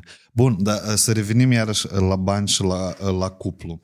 Ce am înțeles eu e că de- trebuie de discutat uh, mai întâi pe urmă de uh, permisul unui altuia și de găsit scopurile comune financiare și individuale și după asta să avem o atitudine comună, de exemplu, tare simplistă față de bani, da? Adică să fim așa cum ai zis tu, să nu percepem banii ca fiind ceva complicat. Da. Și, desigur, e important, ok, sunt cupluri în care femeia nu vrea să lucreze și atunci e important ea să-și recunoască chestia asta, că pentru ea e mai interesant și mai important să aibă grijă de copii. Sunt femei care, de exemplu, asta își doresc, dar trag din ele, zic nu, eu o să fac și carieră, pentru că eu trebuie să demonstrez că eu nu sunt doar o, o, o femeie care poate doar să nască și să crească copii, eu sunt mult mai mult de atât. Și atunci ea, din dorința de a demonstra, trage de sine, la fel să facă bani, Mhm. ca să-i demonstreze soțului că ea poate și că ea este valoroasă. Și aici, de obicei, um, când faci din starea de a demonstra, întâlnești piedici, întâlnești provocări și parcă blocaje, că parcă vreau mai mult, dar nu mi se primește. Pentru că este dorința de a demonstra. Adică tu vrei pentru altcineva, dar nu pentru tine. Și dacă Mhm. ne ducem și mai profund, de obicei, ea de fapt vrea să le demonstreze părinților ei. Partenerul deja e cumva încă o figură pe Mhm, lângă asta. Mhm. Uh, Și asta este unul din motivii de ce iarăși apar pro- provocări și certuri în cuplu. Atunci când noi nu suntem sinceri cu noi, dar încercăm să acționăm altfel decât simțim, atunci ne este greu. Și foarte des, ce e mai ușor? Să dai vina pe partener, să dai vina... Sau știi, când femeia, de exemplu, e nemulțumită că bărbatul face puțini bani sau genul, tu nu faci suficient. De fapt, ea, în interiorul ei, este nemulțumită de câți bani ea face. Când eu mă uit, zic, nu, partenerul meu nu face suficienți bani, de fapt eu vreau să fac mai mulți bani, dar încă nu știu cum și se iritat pe mine, dar reflect asta pe dânsul Mhm. și îi spun că fă ceva, de exemplu. Ok, ok. Dar cu și asta e legat, adică frustrare proiectată. Mai întâi, m, tax. Tu ai spus o chestie că e, a face bani din dorința de a demonstra cuiva. Asta cu și se termină și cu și e legată. Вообще, dorința de demonstrare. De a Pot să demonstra- aprofundez. Da, de a demonstra că eu pot. de a demonstra că eu sunt valoroasă. Mhm. Știi, noi totuși suntem în societate în care, dacă să ne uităm cu 50 de ani în urmă, 100 de ani în urmă, femeile erau asociate că uh, ei bună pentru sex, da? pentru a făcut copii, să facă mâncare în casă. Da. Și de asta a apărut valul de feministi care au zis că nu, noi suntem mult mai mult de atât. Mhm. Noi putem și bani să facem, noi și carieră, noi putem și să schimbăm lumea. Și iată, când mă refer la dorința de a demonstra, vine din starea de devalorizare de sine, că eu asociez că a fi femeie și a m, avea grijă de familie și de casă nu este suficient. Mhm, mhm. Și atunci, când eu vreau să lucrez din dorința ca să mă aprecieze cineva mai mult de atât, iată asta noi în terapie numim ca fiind simptom. Mhm. Adică nu, nu sunt în unison cu sufletul meu, dar fac ceva în opunere față de sufletul meu. Și atunci noi în terapie, de exemplu, lucrăm cu um, simptomul dat, adică cu dorința femeii de a demonstra, în așa fel încât ea să ajungă să se simtă valoroasă pur și simplu că ea este și că tot ceea ce ea vrea să facă, ca carieră, ca activitate, să facă deja din plăcere. Pentru că ea real este interesat să facă ceva, pentru că real să stai și să, faci, nu, să nu faci nimic, tot nu e interesant în viața asta. Dar da. să o facă dintr-o stare de ușor și interes și curiozitate, dar nu din eu trebuie să arăt că eu pot. Nu, uh, în primul rând, chestia asta cu eu trebuie să arăt că pot, ieși odată și odată se termină. E ca întrebarea este, ok, tu ai demonstrat și mai departe. E ca eu nii, de exemplu. Da. Eu Și în, atunci- în închipui finalul, știi? Da, și atunci apare frustrarea și mai mare. Că am crezut că atunci am să fiu fericită, da, nu mă simt. și apare supărare dublu pe sine, că parcă toată viața am fugit după ceva și am când parcă am obținut asta, oricum nu sunt fericită. Și că adesea, în așa moment oamenii ajung în ședință, pentru că să facă, de fapt, conexiunea cu sufletul său, să se ierte pe sine că o tras din trânsa foarte mult timp. Uh-huh, uh-huh. Așa, că au pierdut timpul ăsta pe niște greșeli care greu le-au învățat, tipă, da? Sau cumva de genul ăsta. Da, dar de fapt nu există timp pierdut, pentru că timpul ăsta în care ea a luptat ca să obțină această valo- valorificare din partea la alți oameni, tot a fost o lecție de viață. Mm-hmm. Nu există idee de timp pierdut, pentru că înseamnă că atâta timp ne-au luat nouă să învățăm. Mm-hmm. That's all. Mm-hmm. Și dacă eu învăț ghini, înseamnă că cam greu ne s-a dat mie lecția asta. Dacă- Dacă, am învățat. Dacă, dacă înveți bine, ce ai, ce ai Nu, вообще. Dacă Asimilez nu- repede Ah. informație, fac repede concluzii, de aici în viață, hop, și o lecție a durat șapte ani. Știi, și tu de asta. Deodată n-ai putut. Primul an și e întins cum șapte. Da. Înțelegi? Și Este se răstoarnă așa. toată viziunea polnăstiu și iarăși se reformatează viziunea până tu nu dai de o altă limită și iarăși e 5-7 ani și iarăși se reformatează și tu de asta zici, Asta e ciclu închis de greșeli. da, uh, bun. Uh, Dorința de a demonstra uh, am înțeles și noi am vorbit încă despre faptul de a, de proiecție că uh, uh, soțul nu face uh, mulți bani pentru că de fapt eu vreau mai mult să fac, da? Asta Mhm. cum e legat? Deci, dacă eu, ca femeie, sunt nemulțumită de partenerul meu într-o anumită are a vieții, Mhm. înseamnă că această nemulțumire o am eu cu mine, de fapt. Asta funcționează și la femeie către bărbat și la bărbat către femei. Da, E, da, am- pe- da? pentru că partenerul nostru de obicei este oglinda noastră. Mhm. Și atunci, uh, dacă eu, de exemplu, nu știu, ca femeie sunt nemulțumită că soțul vine târziu acasă uh, și respectiv uh, trece puțin timp cu noi, de fapt, frustrarea în sine e că eu nu-mi dau voie să mai plec și eu de acasă seara, să mă duc și eu pe la o petrecere, dar rămân acasă cu copiii pentru că vreau să arăt că sunt o mamă bună. Așa. Adică tot e frustrarea mea că eu ceva mie nu-mi permit să fac. Și el nu apreciază uh, munca asta a mea și statutul meu de mamă bună, da? Da. Și Nu-și permite și pleacă. el, de fapt, îi servește în caz dat ca lecții pentru partenera sa și arată că, de fapt, tot poți așa. Mhm. Știi? Dar că noi, din cauza la multe frici care sunt în capul nostru, în care noi mm, credem că omul o să acționeze într-un fel, nici nu acționăm. Mhm. Dar chestia asta noi putem lucra în terapie. Ca să... Dar e interesant și e complicat și vreau să, să scot o, o, câteva repere вообще și sunt de relație și, și de bani. Mhm. Eu câteodată să mai fac rezumate ca să fie clar cu da mă idem că așa e, Da. discuția toată vremea e Dar mai diferit poate, cu poate valul. mai fi încă o chestie. Uneori oamenii se leagă de tema banilor când de fapt este o altă supărare la mijloc. Mhm. De exemplu, asta cum știi, când te legi de veselă când a fost spălată, dar de fapt te nemulțumește că el de, pe tine, de mult pe tine, nu știu, nu te-a pupat și nu, nu te-a chemat la o întâlnire.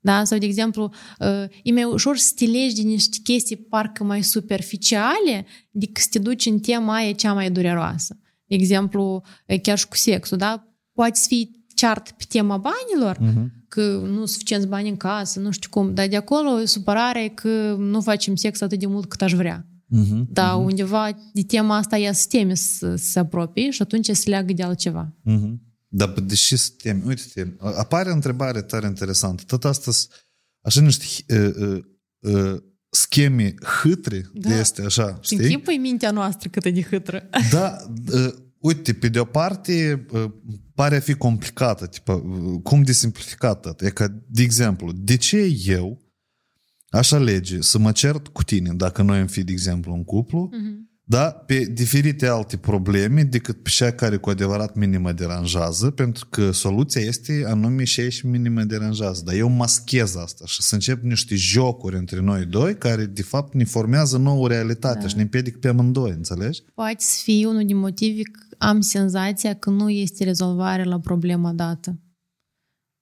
A, eu în cap nu găsesc rezolvare. Da. Da? Și atunci mă tem chiar să deschid subiectul pentru că n-am nici o soluție care să dau.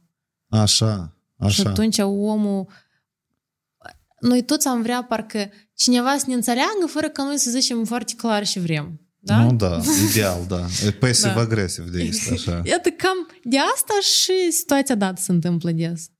Așa. Vreau, vreau cadou să-mi cumperi, dar nu vreau să spun că Mhm. vreau cadou, dar tu trebuie să înțelegi că eu vreau cadou. Dar omul nu știi ce e în capul tău. Așa. și Tu atunci, trebuie să mai spui asta odată, noi stăiem pentru toate femeile. Că tu ești femeie și... în cazul dat ce am făcut eu, când vedeam, de exemplu, că nu primesc așa de multe flori pe cât eu vroiam Mhm. și vedeam că atunci când spun că n-am primit flori, eu oricum nu primeam flori. Așa. Eu m-am făcut mai deșteapt și am zis, da să mă duc eu la florărie să-mi cumpăr. Așa. și în momentul în care eu nu ne, nu ne-a mai fost mie jale să-mi cumpăr eu mie flori, dar am făcut-o cu drag, nu că se arăt lui, asta tot e important, am făcut-o cu drag de mine, că mie real ne-au plăcut florășelele acelea. Le-am adus acasă, mă minunam singur de ele, peste vreo săptămână vine el cu un buchet și mai mare de flori. Așa. A, Nu te-ai despărțit de el. Nu? Tipa, n-afic ni bărbat care n-a dus și flori. Mă Nu. duc să-mi iau singură și... Nu, pentru că, evident, înțelegeam că orice mă deranjează este o problemă în mine și atunci eu trebuie să o rezolv. Așa, așa e că asta... Asta e provocările să fii specialist, știi? Tu, că- tu când înțelegi, Caroci, chestia asta, că, de fapt, tot ce faci tu, vorbile, Da. conflictele, astea sunt reflexiile lumii interioare, și tu, când te prinzi la ideea că tu vrei ceva și zici, eu sunt deși Da, da, înțeleg. Gata, să rupi tot, вообще, tipa, Da. cum? nici nu poți să-l ameninți că divorțezi, nici nu poți să-l lepezi, nici nu poți... Pentru că înțelegi că tot tu îi vii de pasta și îi spui, ai avut dreptate, îmi pare rău. Asta a fost în mine problemă. Sau să te desparți și îți găsești tot așa pattern-uri. Nu, da, numai că asta o leacă mai provocator, totuși. Așa. Mai bine totuși să te întrebi unde eu am gănit, știi? Da, dar e dureros. E că eu, una din ipotezele mele, de ce oamenii, tipa, e că eu totuși gândesc tema asta, că e interesantă.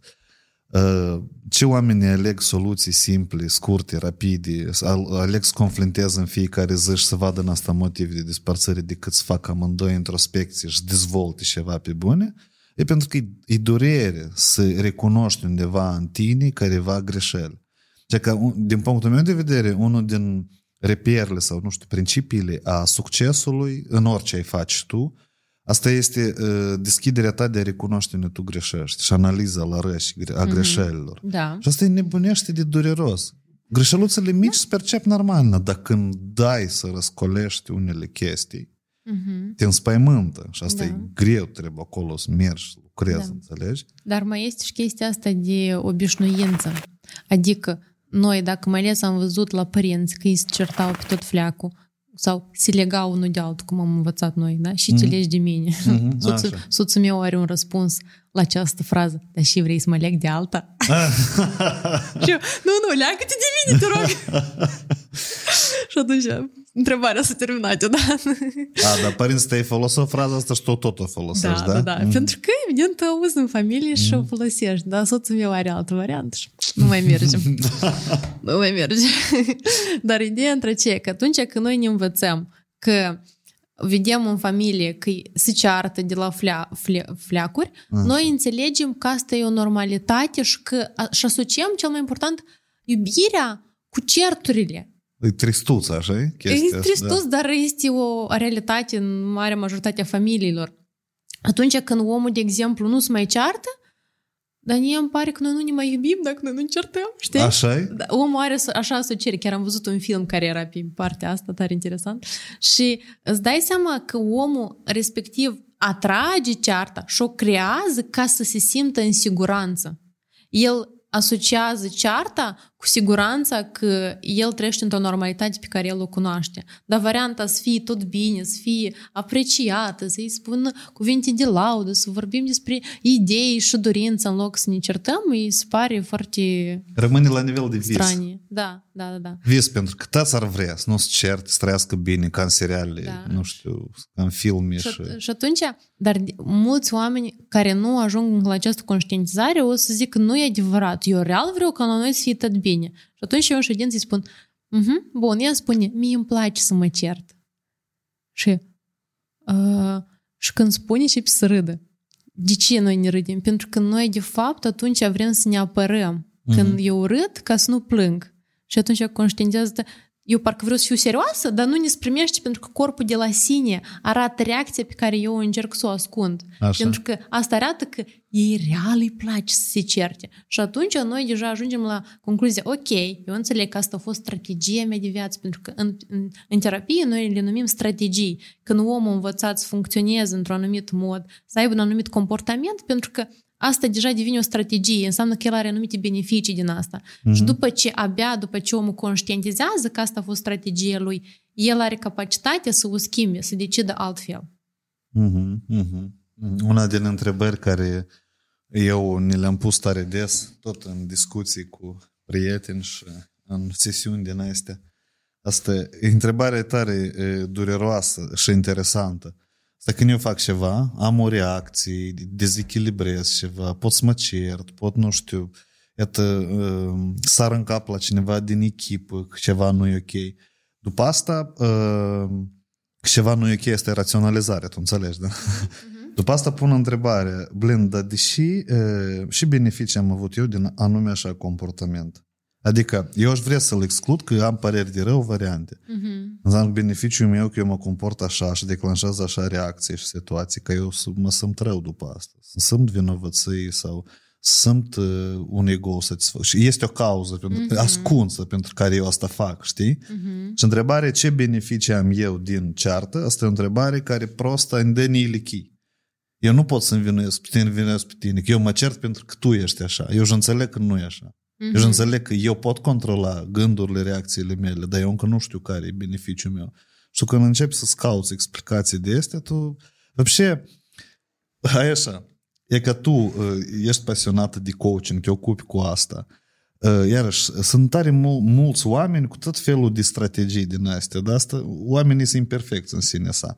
Unde este uh, rezultatul final a unui coaching prost e că bun și finit. Asta e Tibetul și împăcarea cu sine și zenul sau care, care e chestia? Nu, pentru că viața este o continuă evoluție și mereu o să fie și șurcușuri și coborâșuri, dar tu înțelegi că ședința de terapie, pentru că asta nu e doar coaching, asta e ceva mai profund, uh-huh, uh-huh. are loc cu succes atunci când omul se simte ușor atunci când se gândește la întrebarea cu care a venit.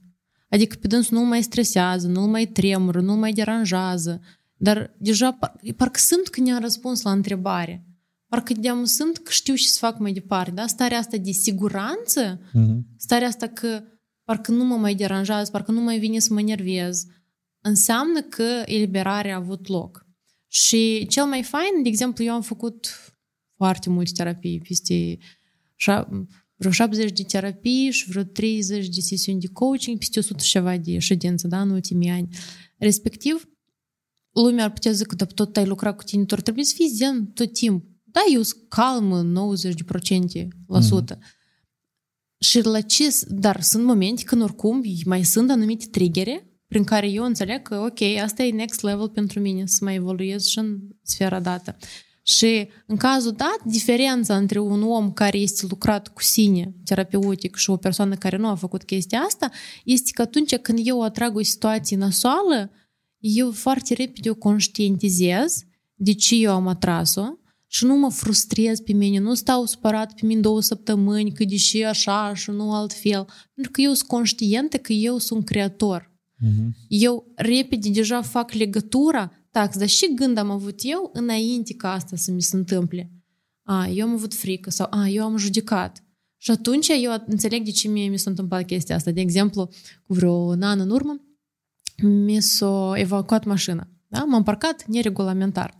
Dar ideea era că eu mă parcasem de foarte multe ori în, în punctul acela, dar niciodată nu s-a întâmplat să, să-mi fie evacuată mașina. Mm-hmm. Care a fost diferența? Eu când am atras asta, m-am întrebat, de ce eu asta am atras? Și mi-a, mi-a venit în cap că taman în dimineața aceea, asta eu fiind la oficiu, eu nu aveam uh, gen loc de parcare pentru faptul că eu lucrez în acel oficiu. Și cumva eram gen parcă supărată, de ce cineva are loc de parcare, dar eu trebuie mereu să găsesc locul meu singur de parcare. Eram cumva în judecată. Mm-hmm. Deci la cineva e mai bine ca la mine. Și am atras în ziua aia, universul mi-a spus, aha, ești nerecunoscătoare? Poftim. Așa. Da, eu ce-am făcut, eu am judecat în sinea mea, eu n-am zis la nimeni nimic. Pur și simplu eu cu gândurile mele și asta a fost suficient. De ce? Pentru că când ești, cu cât ești mai conștient, cu atât ceea ce tu vorbești cu tine se aude mult mai repede acolo, în, în univers, știi? Da, eu pe de o parte înțeleg și susțin că uh, gândurile pe bune au forță. Eu încă nu pot defini tot asta, dar este. Gândurile trebuie selectate, controlate și, și îmbunătățite. Eu sunt de acord cu asta.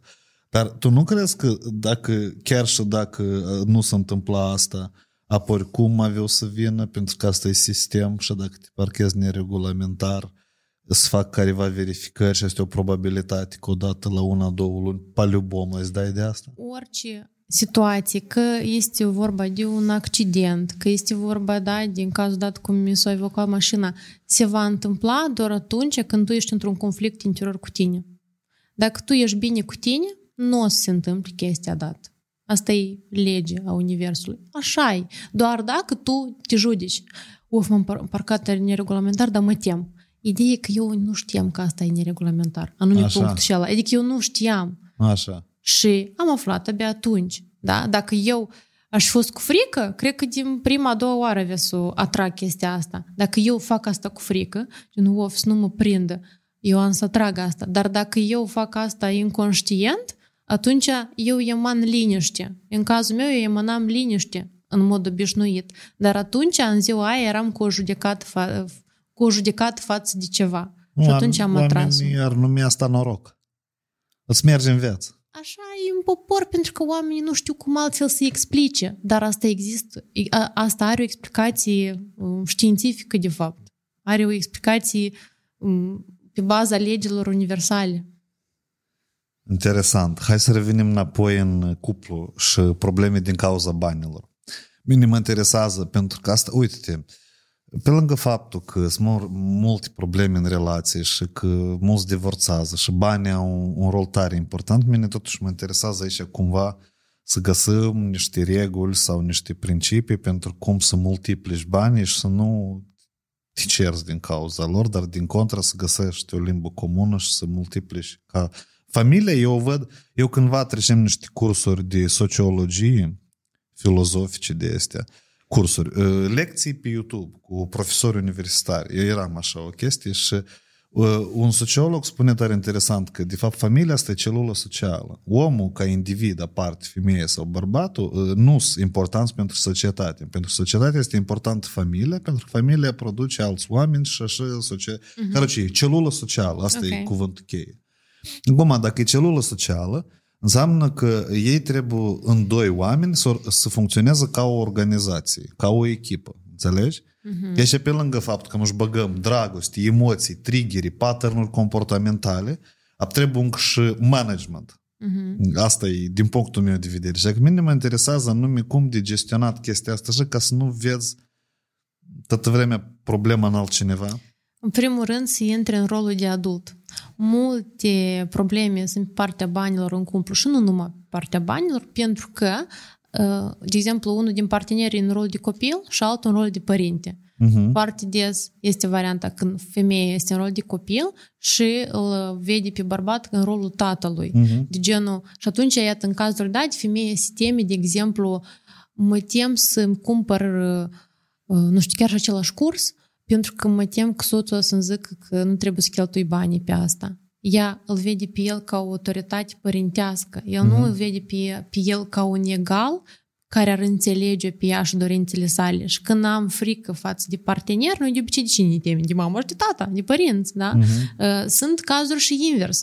Când bărbatul e în poziția de copil și femeia în poziția de părinte și atunci ea e salvatoarea bărbatului. Ea îi strânge totul, ea face mai mulți bani, da? Adică bărbatul, de exemplu, stă și caută să se regăsească, dar femeia stă și muncește pe brânci și după aia e frustrată că de ce el nu face. Eu eram, de exemplu, în cazul dat, în prima mea căsnicie. Uh-huh. Eu eram în uh-huh. poziția asta că eu totul trebuie să uh, fac și partenerul respectiv era în energie foarte feminină. Uh-huh. Pentru că eu m-am pus în foarte multă energie masculină. Pentru că eu vedeam valoare în faptul că eu sunt realizată financiar. Da? Așa. Pentru și... tine asta era important. Da, Așa. da, da. Pentru dânsul nu.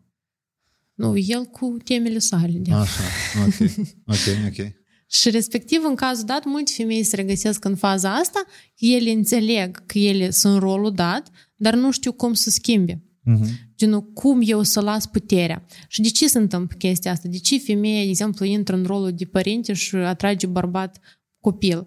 Pentru că ea are frica că dacă ea va, știi cum, va egala, ea nu va mai avea iarăși valoare. Mhm. Mhm. Și e- este, știi cum, este frica asta să nu te calci în picioare, să nu te bată, să nu te numească, pentru că asta am văzut noi în societate. Sau chiar cine se spunea de mică, uh, mulți clienți vin în ședință și spun pe mine de mică mi-au zis și mama și tata că tu mereu să fii independent financiar, ca nu cumva uh, să trebuiască să rămâi cu bărbatul dacă el te înșală. Mhm. Mai bine tu să fii mereu protejată și să-l înveți el să te respecte. Mhm. Adică noi am fost învățate că dacă eu am să fiu financiar, eu statornică, tu ai să mă respecti. Dacă nu, tu ai să mă calci în picioare. Și asta Așa. este doar o convingere.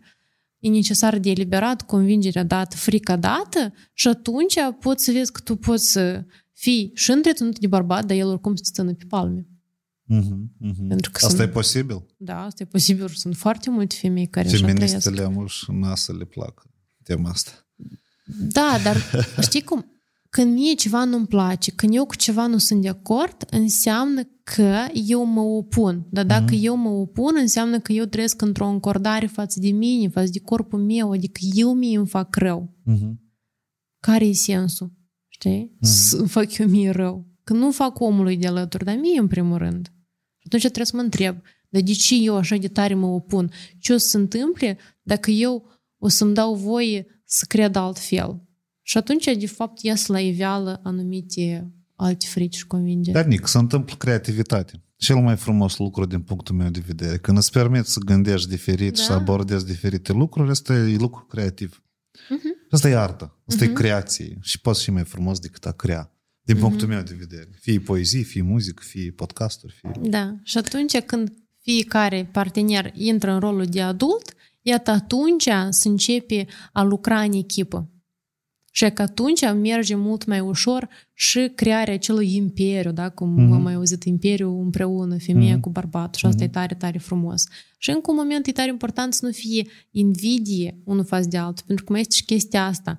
Uh, mulți bărbați se as- uh, asociază din cauza devalorizării de sine, pentru că și bărbații au devalorizare, nu doar femeile. Mhm. Au frica asta că dacă femeia va avea mai mulți bani, eu voi fi un nimic Mhm. și atunci Tipa ce fel adesea... de mujic sunt eu Da. dacă femeia mea face mai mulți bani, da, da? și atunci el, din frica dată, îți primește ca și cum îi pune beț în roate și îi Mhm. spune, da, nu-ți trebuie, da, n-ai voie, sau îi face diferite pie- piedici, Mhm, femeia atrage anumite piedici. Pentru că ea la rândul ei se teme și respectiv el are fricile lui, ea are fricile ei, ei ambii de fapt rezonează cu aceeași frică, doar că nu o conștientizează și vede vinovatul în celălalt om. Mhm, mhm. Și atunci tot e conflict când uh, bărbatul din frică să fie uh, mai slab, Mhm. uh, Inclusiv poate Pune- și face lepădat, frică. adică asta tot e chestia, că un subiect uh, tot uh, renumit, dar eu pe urmă sunt într-un asta, dă să revenim că tu ai abordat niște chestii, două modele. Modelul 1,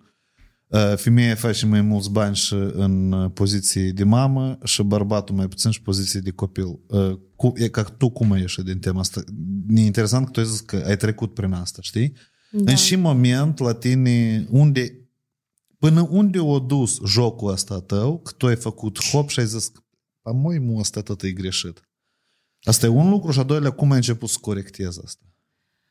În primul rând, eu am început asta să corectez în a doua relație, pentru că în prima relație eu încă nu știam despre tot ceea ce cunosc acum și în momentul în care eu am ieșit din prima relație, eu uh, Dar tu din prima ai ieșit cu capul sus ca și cum tu ai dreptate, sau nu? nu, Nu? eu am ieșit ca, știți cum, ca pasărea aceea care în sfârșit ies, iese din cușcă și e tare, tare fericită. Așa, Uh, pentru că eu cumva așa mă simțeam și imediat m-am dus în Bali.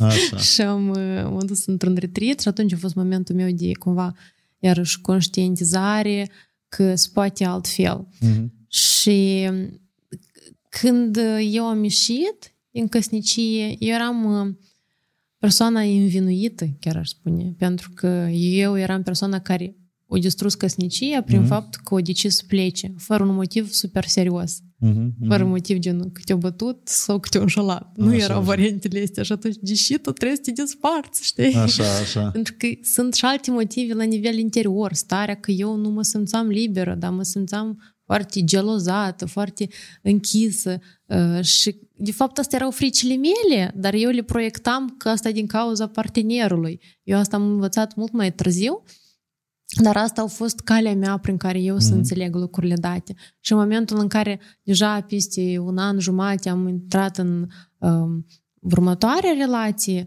eu cu capul deja știem că eu trebuie altfel, dar încă nu eram lucrat în corp prin prisma terapiilor și era foarte, știi, parcă e fake. Cu duble standarde? Da, în sensul că eu de acolo îi spuneam că eu vreau tu pe mine, noi eram primele, primele ieșiri, da, în Așa. relații și eu vin la dânsul foarte serios.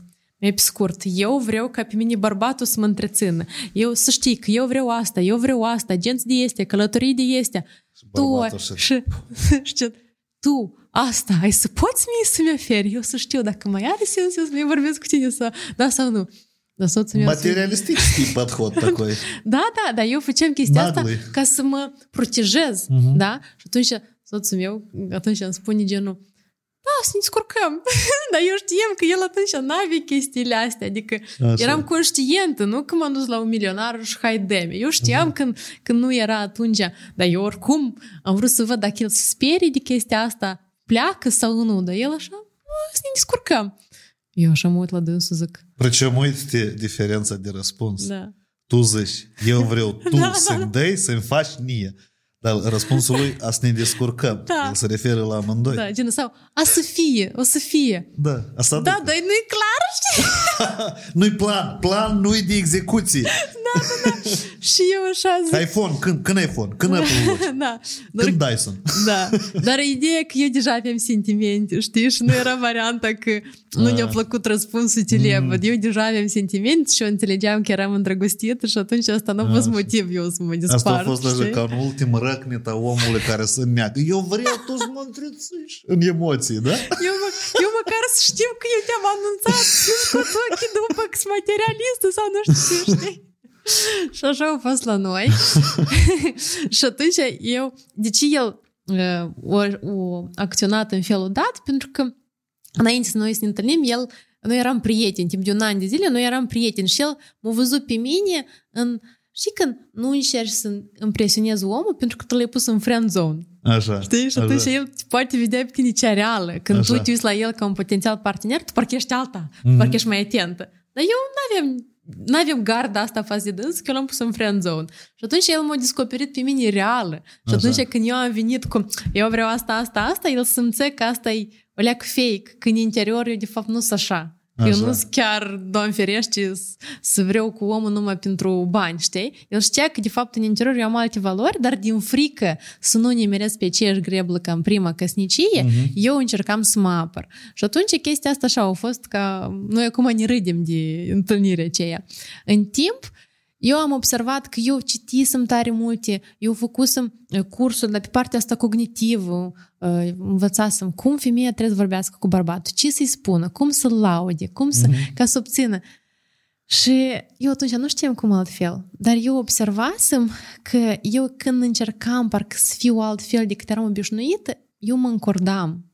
Pentru că nu era lucrat în corp acele frici. Adică eu oricum spuneam, dar cu frică, dar spuneam altceva decât cred, de exemplu, Așa, știi? așa. Și abia când am descoperit psihosomatică și am început să mă duc în terapie, să mă duc în strămoș, să văd că de fapt a, asta vine de la stră, stră, bunica aceea sau ceilaltă, da? Și am văzut anumite chestii în terapie, mi-am dat și am eliberat, mi-am dat în corpul meu s-a schimbat abordarea. Și eu cumva m-am liniștit.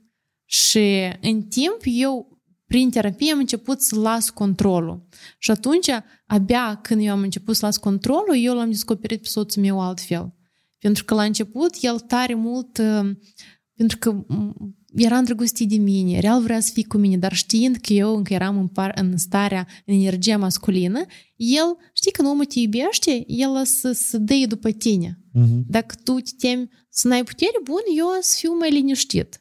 În timp cu cât eu mă dezvoltam, eu am descoperit în el mult mai multă forță și mult mai multe um, dorințe și chestii care el poate să le fac, care eu la început nu le conștientizam pentru că eram pe focus că eu sunt principală și tu ești secundar. Mhm. Și în momentul în care eu m-am schimbat ca femeie, eu am văzut că spate altfel.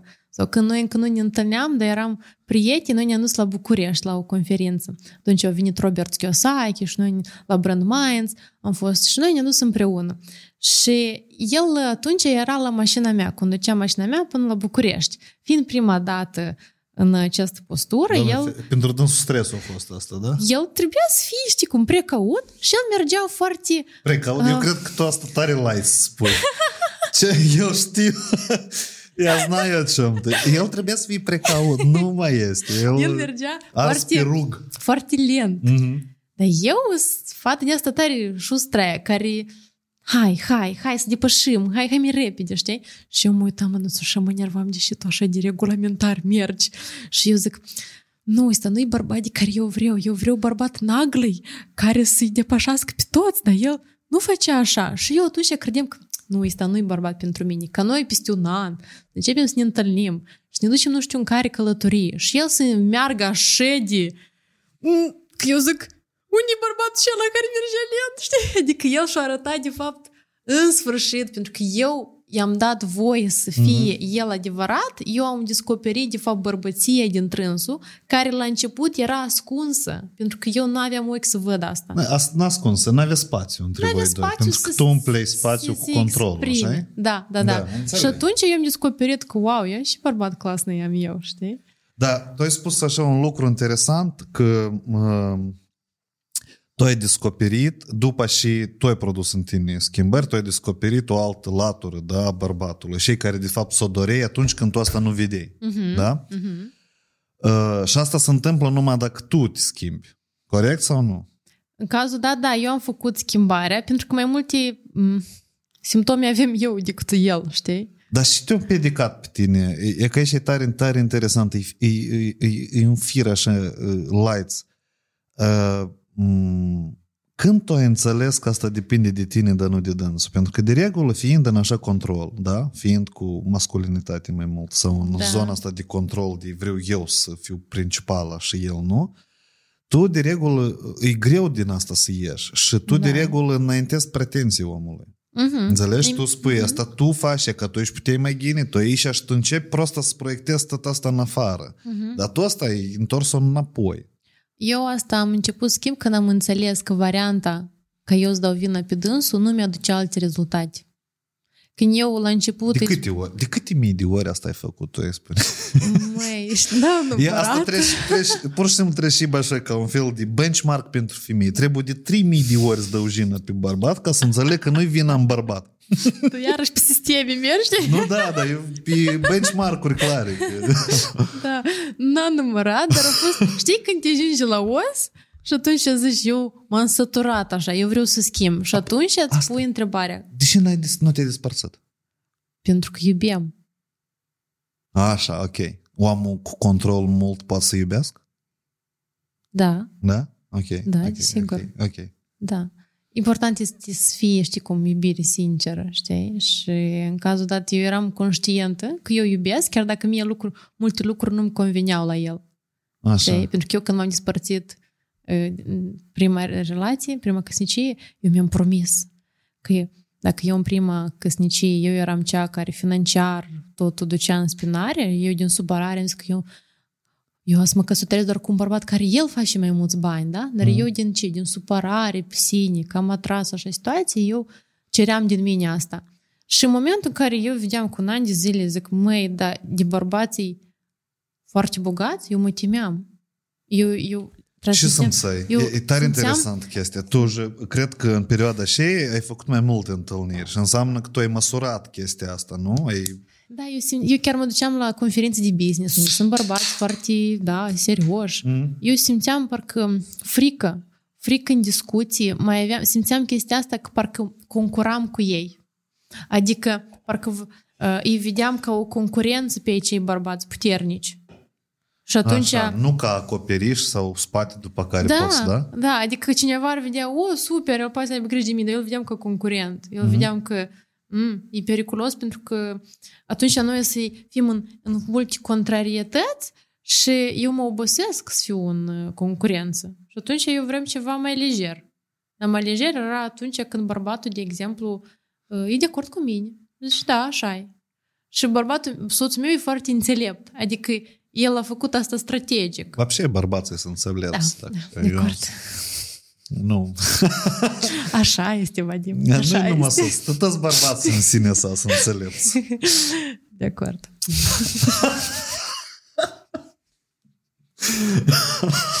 Fetelor, așa să răspundeți. Da. Nu, asta e confirmat, e tras cu linii roșii. Vezi, gata, tu nu mai ești să spui, Nu, dar, pă, dar și trebuie să mai spun. Asta Care? trebuie să știe și gata. Fericire deodată este, știi? Pot spun că dacă bărbatul nu-i înțelept alături de voi, înseamnă că voi nu sunteți acei care îl deschide pe dânsul ca potențial de înțelept. Eu pot să arunc provocări de astea multe. Eu sunt de acord cu tine, eu te înțeleg. Uh, așa, dar revenim în formula cealaltă. În formula în care Uite-te, ne-a plăcut că tu ai spus că tu um, um, în perioada asta de, de divorț și, prim, și a doua relație, da, două căsnicii, era o perioadă când tu ți-ai încercat că tu vrei bărbați autoritari, care consideră că ei trebuie să țină spatele uh-huh. și tu când te-ai văzut, tu ai simțit competiția. Uh-huh. Adică tu te-ai reflectat și ai înțeles că uh, uh, controlul tău cu controlul lui o să fie în competiție, așa? Da. Tu ai înțeles chestia asta. O de... fireworks.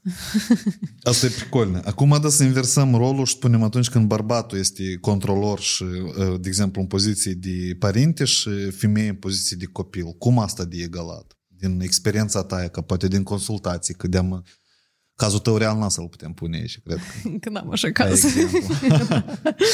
um, în cazul dat, iarăși, trebuie să te întrebi, dar ție îți convine așa sau nu? Pentru că cuiva poate să-i convină.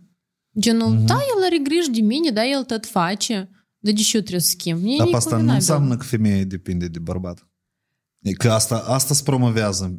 E că asta e chestia care tu spui în copilărie, că trebuie mm-hmm. să-l faci mm-hmm. să respecte, trebuie Tipa când femeia financiar depinde de bărbat, asta e prima, primul priznac de cum, iarăși, să faci o legătură de lans logic, eu знаю mm-hmm, de care, mm-hmm. că nu-l înțeleg. Nu-l înțeleg și legătura are schimbul energetic și înțelegerea între doi oameni, bărbat și femeie, că bărbatul asigură femeie și între uh, violența în familie e cale tare lungă și cu tare multe variabile și eu legătura asta logică nu înțeleg. Dar asta se vorbește în piață, știi? Mm-hmm, în, mm-hmm. În, în societate. Tipa că dacă tu depinzi, tu ca femeie depinzi în totalitate de bărbat, înseamnă că tu singur îți creezi context în care să fii pe urmă agresată. Mm-hmm. Înțelegi? Asta este o convingere. În cazul dat, noi, în general, când, când femeia este agresată fizic, dacă vorbim fizic, da? Sau, mm-hmm. și, sau, sau și psihologic, nu contează. Când femeia simte că ea este agresată de partener, ce înseamnă de fapt când eu sunt agresată? Când cineva pe mine mă bate, uh-huh. înseamnă că eu în interior mă bat pe mine. Adică eu pe mine mă ocărăsc. Știi când uneori îți vine singur să dai o palmă sau singur mm. îți vine să te dai capul de pereche și spui măi și de... Nu, a, da, au fost, Dar au sunt fost, da. oameni da. care fac sau măi ce de proastă, da? Sau mm-hmm. foarte des omul sine, pe sine însuși se bate. Mm-hmm. Și în momentul în care femeia în interior, dar asta poate fi și bărbatul, că și bărbatul poate să primească o palmă de la femeie. Sau, da. da. Nu, sunt multe cazuri, da, da. Sunt. Dar când eu mă bat pe mine în interior, mă judic, mereu îmi spun în interior că nu sunt suficient de bună, mă devalorizez, eu o să atrag din univers să mi se reflecte comportamentul meu față de mine însă. Cum? Prin cei din jurul meu. Cel mai des, asta este prin partener, pentru că partenerul e cel mai mult alături de noi și ne oglindește cel mai bine. Și atunci, respectiv, reiese că atrag o, o frază urâtă din partea lui, dacă e un conflict mai slăbuț, dar dacă e un conflict foarte, foarte puternic, inclusiv pot să atrag da, o palmă da, sau mm-hmm. mai multe. El, de fapt, prin acea palmă îmi arată că eu foarte tare pe mine mă bat în interiorul meu. Dar nu-ți pare că asta e foarte bun uh, motiv pentru bărbații care bat femeile? Spui, dar tu atragi asta, nați. Știi cum? Și asta e așa o raționalizare de asta. El, dacă o să spui, și bărbatul care bate, Uh-huh, el inclusiv face asta din slăbiciune. uh-huh, uh-huh. Pentru că el fix așa, de fapt, se devalorizează pe sine și în interior își spune că eu nu sunt suficient de bun, eu nu sunt la înălțimea acestei femei și eu, ca să mă simt la înălțime, nu pot să fac asta prin prismă financiară sau prin prismă uh, intelectuală și atunci cel mai ușor pot să folosesc uh, Forța fizică. forța fizică. Și, și avem noi. Da, adică natură. și femeia și bărbatul care sunt într-un conflict de uh, ceartă fizică sau psihologică, când este o victimă și un agresor, atât victima cât și agresorul, de fapt, au aceeași um, frică și aceeași devalorizare de sine că nu sunt suficient de bun. Uh-huh, uh-huh. Și foarte des, uh, când, de exemplu, ne ducem în terapii și foarte mulți dintre noi uh, în copilărie am avut așa cazuri. Sau la nivel psihologic sau la nivel fizic, mama cu tata se certau și cineva era agresat. Și atunci când noi ne ducem în terapie în, în una din așa uh, situații, amintiri, și copilul se uită la chestia dată, da? În primul rând, uh, de exemplu, vezi, a cui, când tu te uiți la, ca copil, te uiți la frica, te temi de ceea ce vezi ca scenariu. În, îl întrebi pe om, a cui e frica asta?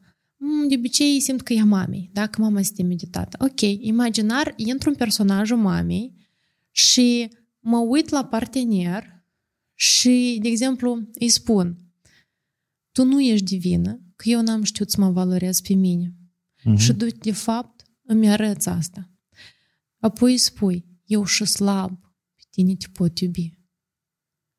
Și în momentul în care omul aude informația dată, el înțelege că stai un pic, eu și slab pot să fiu iubit.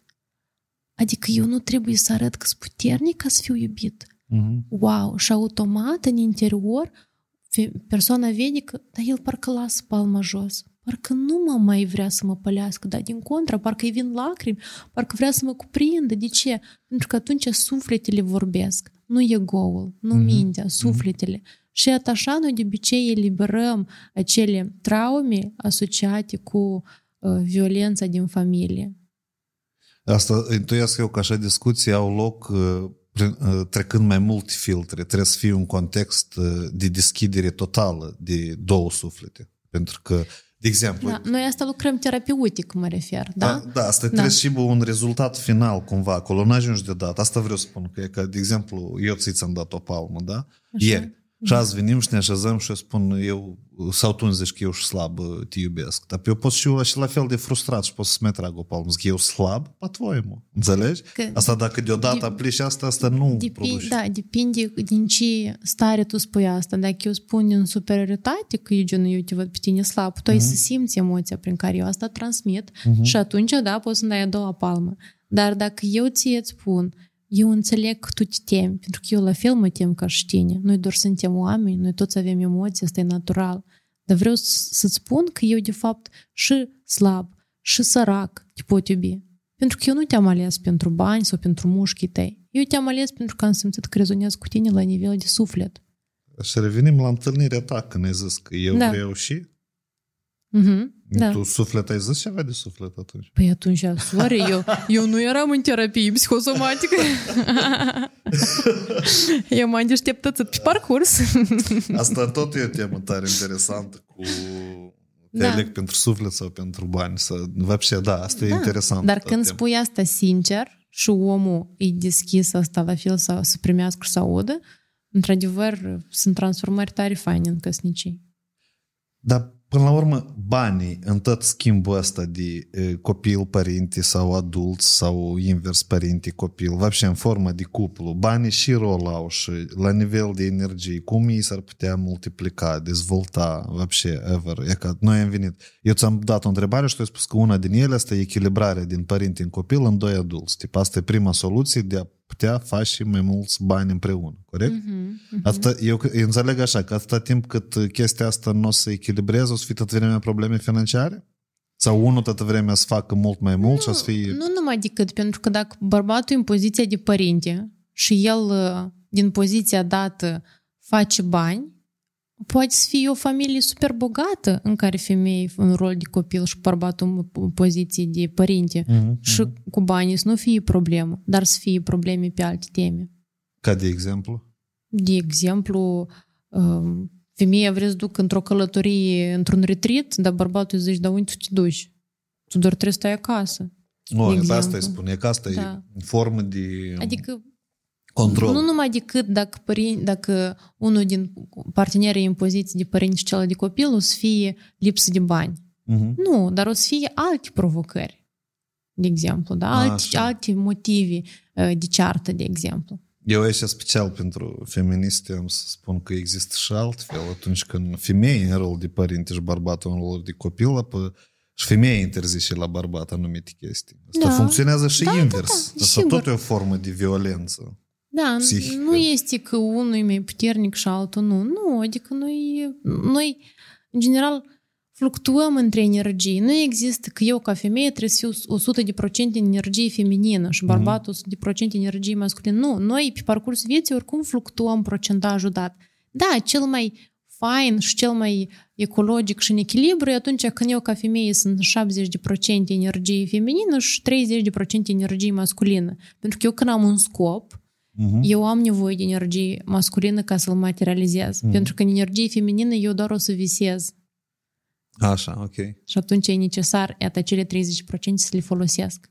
Ok. Și invers, bărbatul, ca el să nu fie numai fier și super rigid, dar și să, să se deschidă femeii și să-i spună, de exemplu, ceva romantic. Pentru asta el are nevoie să acceseze acele 30% de energie feminină din el. Așa, ok. Ok. Ah. În ce situații uh, uh, femeile și bărbații care se adresează la tine cedează? Și cu ce asta e legat? Ne e interesant. Fac cedează? cedează. Nu, înțe- nu te înțeleg. Uh, Renunță la terapii. Uh, Nu văd în asta valoare. Uh, Care ar fi un criteriu care le-ar defini? Dar cum tu înțelegi că ele cedează?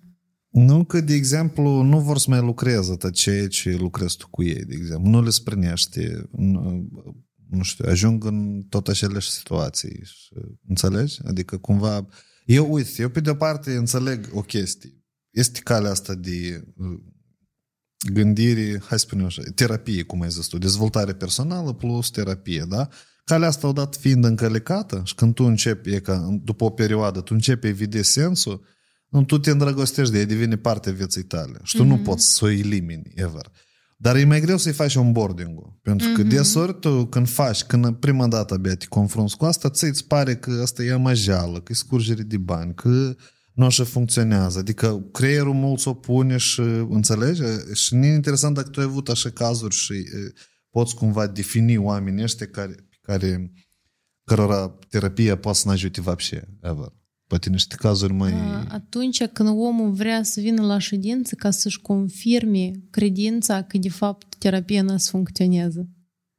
Când eu vin deja uh, cumva în dorința de a-mi demonstra că asta nu funcționează, real eu o să trag ca la mine să nu funcționeze. Mhm. Pentru că omul este liber arbitru. Eu nu pot să fac transformarea în, în locul omului. Asta el o face și este greșit ca eu ca terapeut să cred că um, da, asta eu uh, am ajutat-o.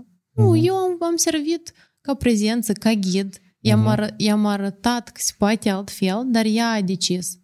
Ea a decis și atunci uh, rezultatul este 100% a ei, a dorinței ei de a transforma. Pentru că și eu aveam, chiar dacă eu sunt în domeniu, aveam teme în care nu din prima ședință la mine se rezolva, pentru că eu nu eram gata să renunț la niște beneficii care erau mai importante pentru mine decât dorința la care eu vroiam să o obțin. Mhm. Și atunci procesul dat, el respectiv se încetinește, pentru că pentru psihică e, e periculos să iasă 100% în, în tot nou. Da, eu pot să ies cu 10% nou. Ok, să mă deprind cu asta și să merg încă înainte. Ca și atunci când te duci la mare și tu pui mai întâi picioarele în apă, după care of, m-am deprins că dacă rece, bine, mă ajung până la glezne, apoi până la șolduri și abia apoi, de exemplu, hu, mă duc să not chiar în larg. Fix așa mm-hmm. și, în, și în ședința de terapie. Uh, cineva e mai deschis și atunci deodată își permite într-o ședință să ajungă să noate și să simt toate beneficiile pe care aceasta poate să ofere, dar pentru cineva el poate să ajungă până la glezne și să zică pentru mine asta e suficient, pentru mine asta deja e mult, eu deja am conștientizat niște lucruri. Apoi eu... rășe, nu e vănofi. Eu deja am conștientizat niște lucruri, ne întreabă mai mult timp ca eu să merg mai departe. Și asta e normal, pentru că mm. noi toți suntem diferiți și suntem la diferite etape ale vieții. Și asta e ok. Așa.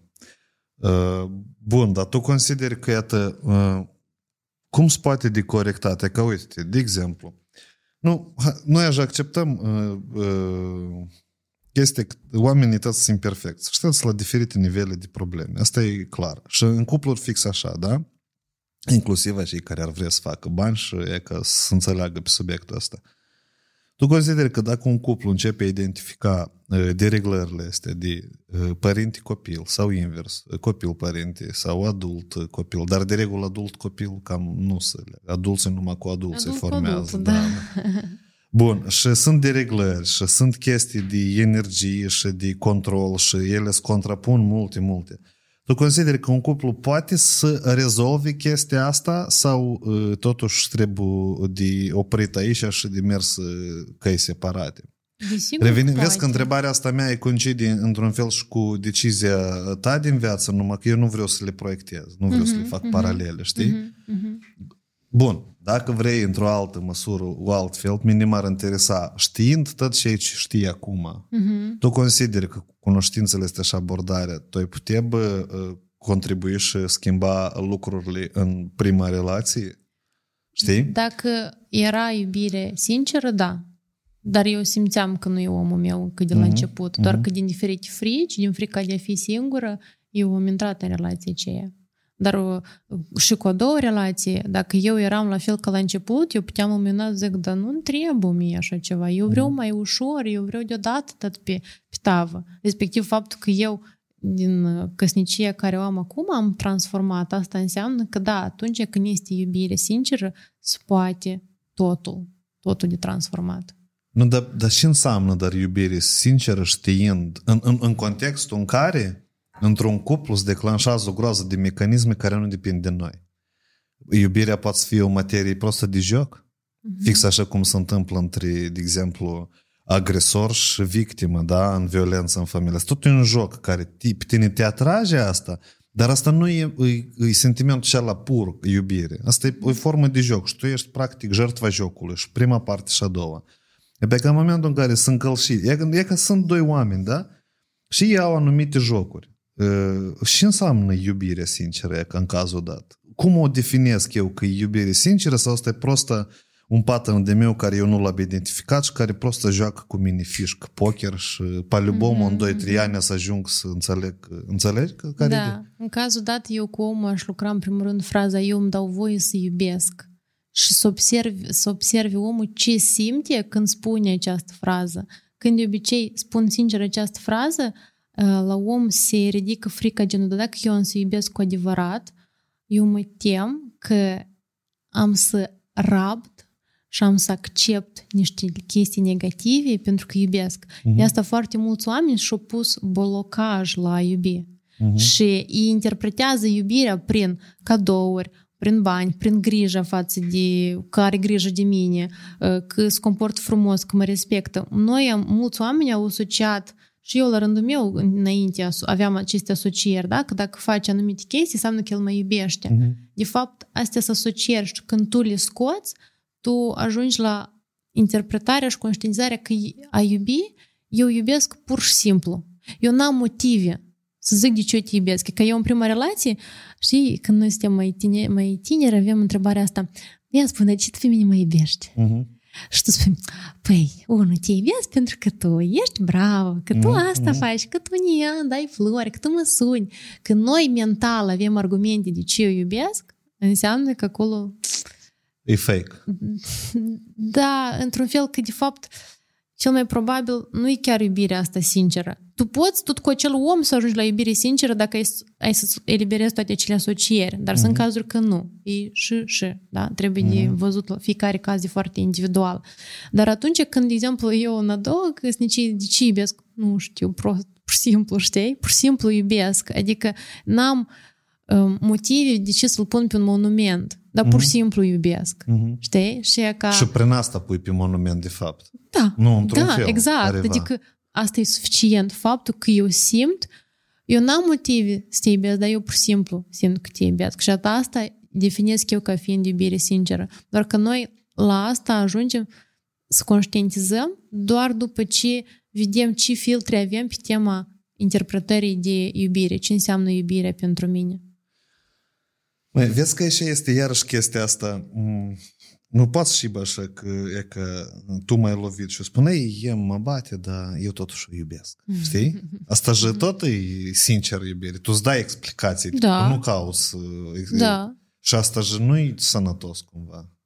Mm. Tu și ești cumva, blin, tu primești daune. Din în cazul dat, omul când spune asta, dar nu schimbă, înseamnă că lui este convenabil poziția de victimă. Mm-hmm. Asta, așa aș defini-o eu. Adică, ok, dar tu poți să iubești, dar să nu fii bătută. Asta cum? Și aici deja vine momentul cum pot eu altfel să schimb interpretarea iubirii ca eu să simt că eu pot fi iubită chiar dacă eu sunt respectată, despre ce vorbeam cu tine anterior. Dar atunci când omul nu schimbă, dar rămâne în relație, înseamnă că el de fapt are beneficii. Da, genul mă bate, dar în schimb financiar ne asigură un viitor. Și atunci, de fapt, în interior, adevărul este că persoana are ca valoare banii și siguranța financiară mai sus decât dragostea față de propriul suflet. Și asta e dureros când conștientizează, de acord. Da. Dar asta este. Ei, uh, parcă și-am clarificat ceva, dar parcă și m-am încurcat mai mult din toată discuția asta. Din întrebări mai simple.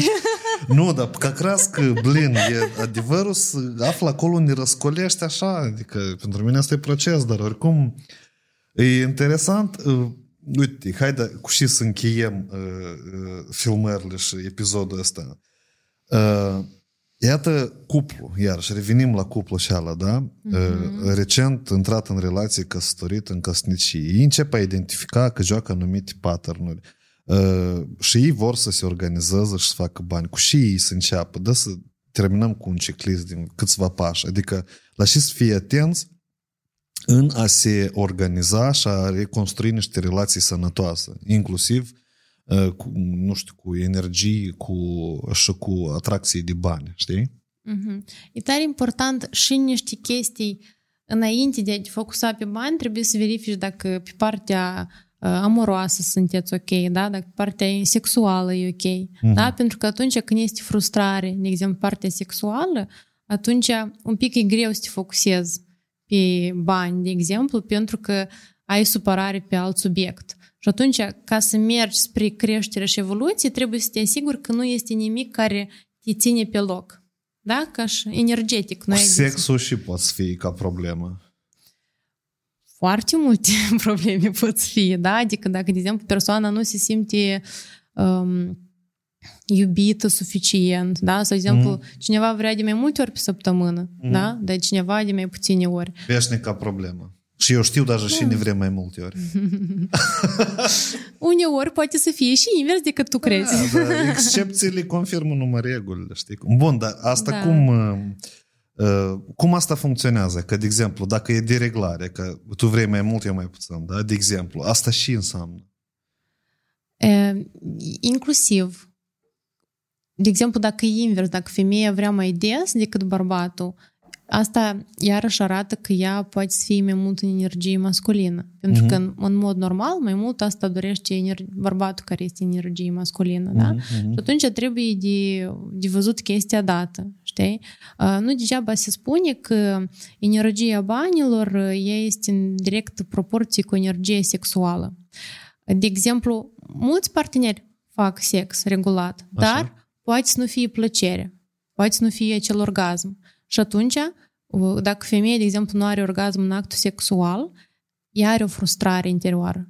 Mhm. Poate că ea nu o să o vocifereze pentru că nu vrea să-i scadă din bărbății partenerului, dar ea în interior are această frustrare.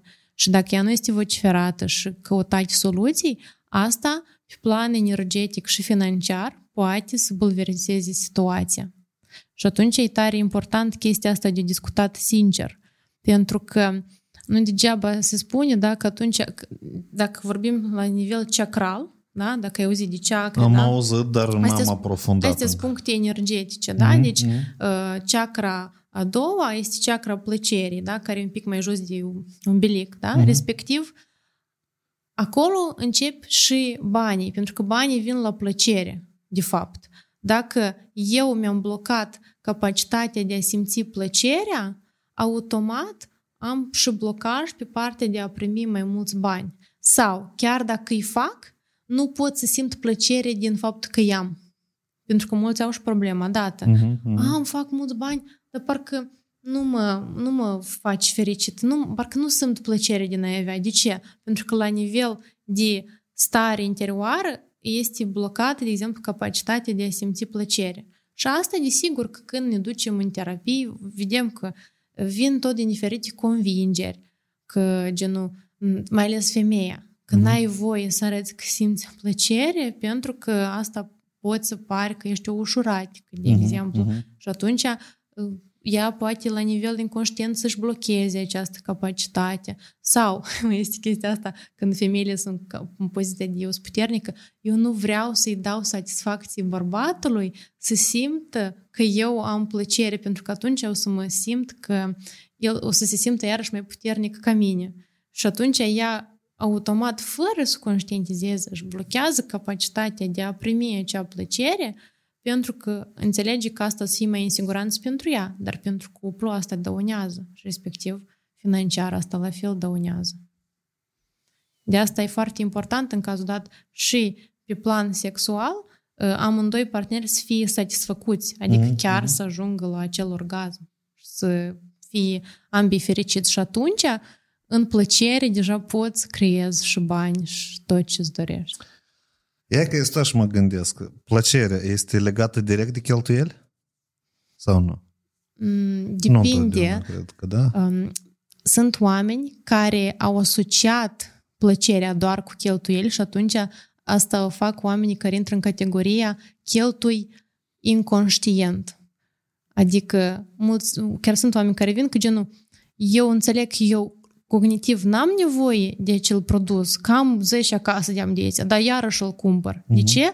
Pentru că are, de exemplu, o durere, o tensiune și încearcă să-și acopere acea tensiune, durere prin plăcere. Dar nu știi cum să aibă plăcere de la sine, de la viață, dar știi cum să aibă plăcere doar prin cheltuirea banilor.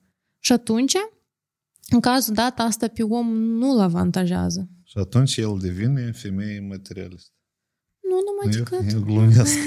Bun, dar altă întrebare. Iarăși, asta strict ca să aprofundăm, să înțeleg chestia asta cu plăcerea. De exemplu, eu primesc plăcere din masturbare. Așa. Ar însemna asta că ca să fac mai mulți bani trebuie să masturbez mai mult? Nu, pentru că mai este chestia asta. În cazul dat, um, când bărbatul se masturbează, el totuși da, e, elimină. Da? Mhm, mhm. Și în cazul dat, pentru bărbat, această spermă da, pe care el o conține, când o eliberează în van, adică nu în actul sexual cu femeia, ne de fapt își da? pierde din energie degeaba. Uh-huh. De asta uh, mulți tineri, mai ales pentru că mai mult tinerii uh, au chestia asta, uh-huh. în anii 20, da, cam pe acolo, uh, atunci când bărbatul face asta în exces, respectiv, el uh, își pierde din capacitatea sa de a gonisi bani. Uh-huh. Mai bine să facă sex mai des, dar cu o femeie, uh-huh. decât să se masturbeze. E mult mai benefic. Uh-huh. Desigur că în caz dat să fii cu o femeie care real are și emoții și atunci ai, e potrivit. Dar mai bine totuși să, chiar dacă nu este în relație cu ea, dar să-i mulțumească pentru faptul că totuși ei au avut contact, adică să fie drăguți cu ea, da, să-i... Nu, bărbații știu cum chestia asta să o facă, da? Nu, da, da sunt, nu degeaba da. iPhone-ele îți cumpără așa de Da, des. în cazul dat, pentru femei este... da. Și asta nu e rău, la urma urmei. Da.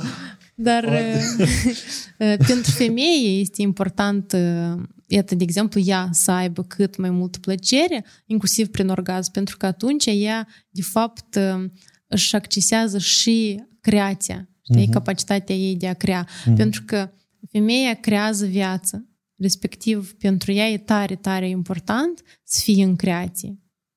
Da. Plăcerea, tu ai spus așa o frază interesantă ca să închegăm gândul total. Deci, uh, energia banilor depinde direct de energia uh, sexuală, da? Mhm. Adică cu cât e mai mare energie sexuală, cu atât e mai mare și energia banilor. Da, dar e tare important să o folosești corect, pentru că sunt oameni care au o mare energie sexuală, dar o folosesc în detrimentul lor.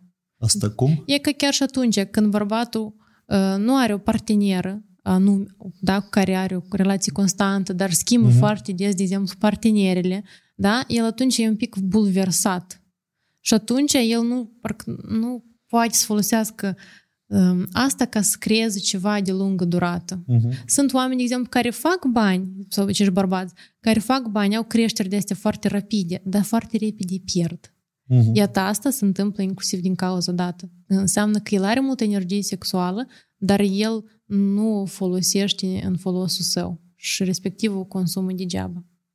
Și încă o ultimă întrebare. Plăcerea, tu ai zis de ceacre și de chestii. Plăcerea, uh, mine mă interesează, uh, de exemplu, dacă eu sunt om care prostă primesc plăcere de la viață, da?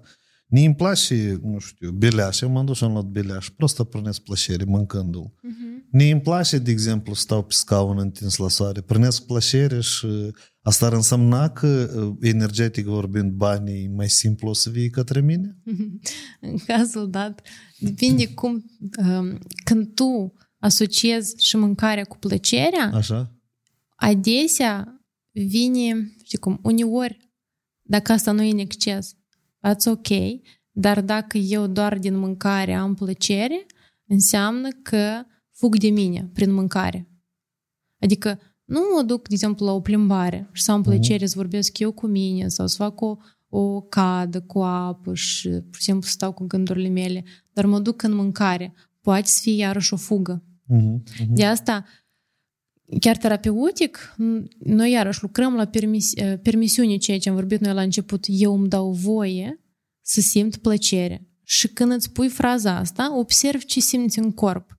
Mm, Parcă leacă mi straniu să simt plăcere. Și atunci mai respir încă, eu îmi permit să simt plăcere. Asta este în siguranță pentru mine să simt plăcere. Astfel, corpul nostru, când îi spunem asta e în siguranță pentru mine, el și respiri, asta e tare important să respiri, pentru că atunci corpul înțelege că el nu e în pericol. Mm-hmm. Pentru că noi când ne ținem respirația, când suntem în pericol, ca să nu ne audă nimeni, de exemplu, dacă când eu hu, respir, înseamnă că eu sunt în siguranță. Și corpul astfel primește informații nouă și da, el se deprinde cu ea treptat.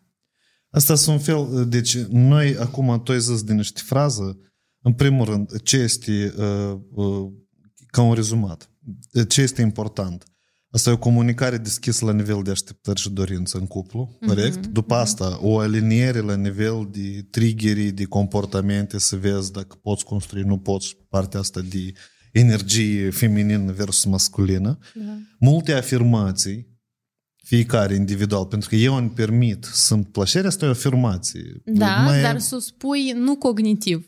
Pentru că poți să o spui cognitiv, dar fără să-ți dai voie să simți și atunci nu, nu cognitiv asta când tu spui în voce și te poate impui, permite ție uh-huh. să primesc plăcere. Dar trebuie să simți fraza asta. Da, Așa da, e. da. Sunt tehnici de NLP, când tu îți induci anumite modele de gândire pozitivă, care aceasta e zona de NLP o leacă.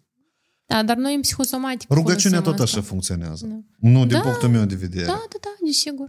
Doamne, dă-ne, mulțumesc pentru mâncare, variante și dă asta, sper mult. Asta e, iarăși, sper mult. Asta e fraza mea, e cuvânt parazit. Dar e fix așa funcționează. Tu ți induci cumva anumite stări și anumite atitudini, mulțumire și restul. Deci multe afirmații și mult uh, sex. Pentru că asta e legat de bani.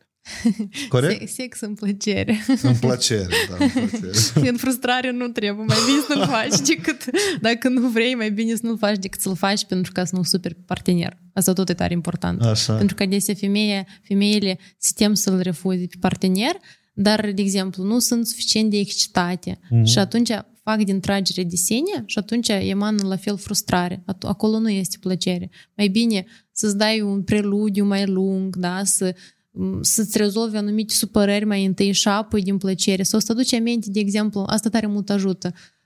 Aduți aminte când te-ai îndrăgostit de bărbatul tău ce, ce te-a, te atras la dânsul. Mm-hmm. Și automat ai să aduci aminte de o amintire plăcută. Și că din amintirea ce e plăcută, să-ți dai voie să-l vezi pe el ca atunci când l-ai văzut prima dată. Nu prin prisma supărării de asară, mm-hmm, dar prin prisma la ce te-a atras pe tine la el atunci. Și atunci e mai ușor, parcă treci peste aceste supărări care sunt cotidiene și ok, da, totuși îl vreau. Și atunci, cu drag, faci asta. Asta e hint, asta e detaliat într-un reel aparte. Să fac scandaluri pe TikTok. Mulțumesc mult. Mersi și ție, Vadim. Очень занимательно. Eu, da, asta e cercetare, конечно, не interesant, eu undeva mă încurc, unde, dar eu caut răspunsuri. Uh, nu știu ce să spun. Nu e interesant tema. E că eu stau și te ascult, te ascult și înțeleg că încerc să trag paralele între ceea ce aud despre energie, despre psihosomatică și să trag paralele și înțeleg că asta sunt două luni paralele, pentru că e, conexiuni raționale în tot asta sunt puține. Și puține dovezi să creză în asta, știi? La noi și cum? La noi omul crede în ceva material. Mm-hmm. Nu, asta e masă minunată. Cum tu ne descrii asta de trebuie sunt multe chestii. Și pe de o parte înțeleg, pe de altă parte, adică înțeleg că sunt puține argumente, dar pe de altă parte înțeleg că mă pasionează și asta și și îmi dă anumite explicații, știi? Uh-huh, uh-huh. Cum asta funcționează și e prea un subiect mare de cercetare și de explorare și de pus pe gânduri. Uh-huh. Pentru că până la urmă, da, cred că fiecare din spectatori e liber să aleagă să creadă ce vrea el.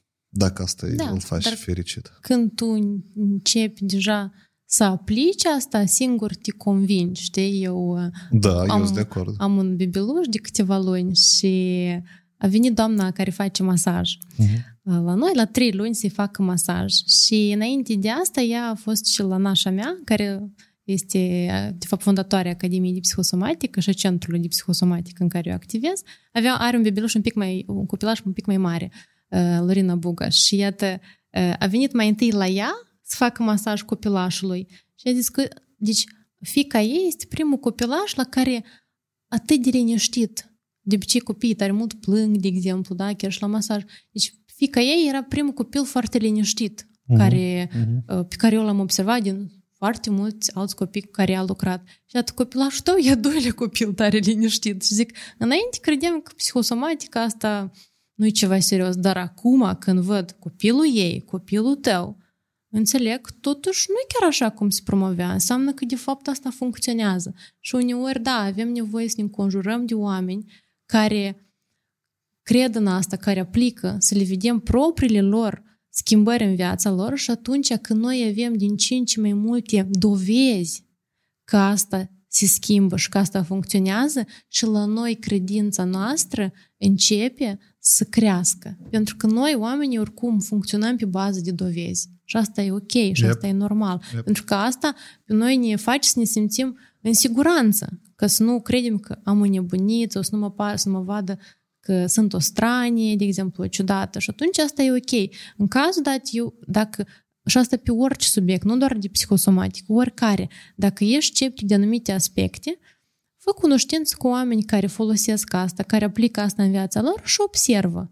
Sunt într-adevăr schimbări sau nu? Și când tu observi că da, într-adevăr e diferit, atunci ție automat, fără cineva să te impună, fără cineva să încerci să-ți demonstreze, tu automat o să începi să devii curios, să descoperi și tu și să aplici. Și iată de, de ce, de fapt, psihosomatica a devenit atât de cunoscută și atât de aplicată. Pentru că oamenii au văzut prin prisma experiențelor, prin faptul că ei asta au început să testeze, au văzut că funcționează. Cred că e, o, e și criticată de o parte de oameni. Adică, da, tu ai zis de Academie de Psihosomatică, asta e cumva Academie și în care odată au fost niște articole apărute la adresa voastră, la adresa, da? Da. Moldova Org a scris, da, Da. chestia și Vezi că există și partea și alta, oameni care argumentează altfel, văd lumea altfel. Și e ok să vezi și lumea altfel, pentru că pentru noi este greu să, cum ai spus și tu, să ne dăm voie să credem altfel decât am crezut o viață întreagă. De ce? Pentru că atunci eu o să trebuiască să recunosc în anumite metode, în anumite momente din viața mea, eu puteam să fac altfel. Mhm. Și mie nu mi-e convenabil să recunosc. Nu, da. Și atunci o să aleg să continui să-mi promovez gândirea care o aveam în trecut și acum, doar din frica să-mi recunosc mie că eu aș fi putut să fac altfel. În loc să văd că eu atunci am făcut cel mai bine cum am știut, să trăiesc cu acceptare față de trecutul meu, dar să văd că de fapt eu pot să evoluez. Pentru că în viață, dacă strămoșii noștri s-ar fi gândit mereu că nu, noi am greșit pentru că stăteam acasă cu lumânarea. Becul nu e bun pentru noi, pentru că înseamnă că noi am fost niște, niște proști că nu l-am folosit deodată. Mhm. Atunci noi n-am fi avut ceea ce avem astăzi.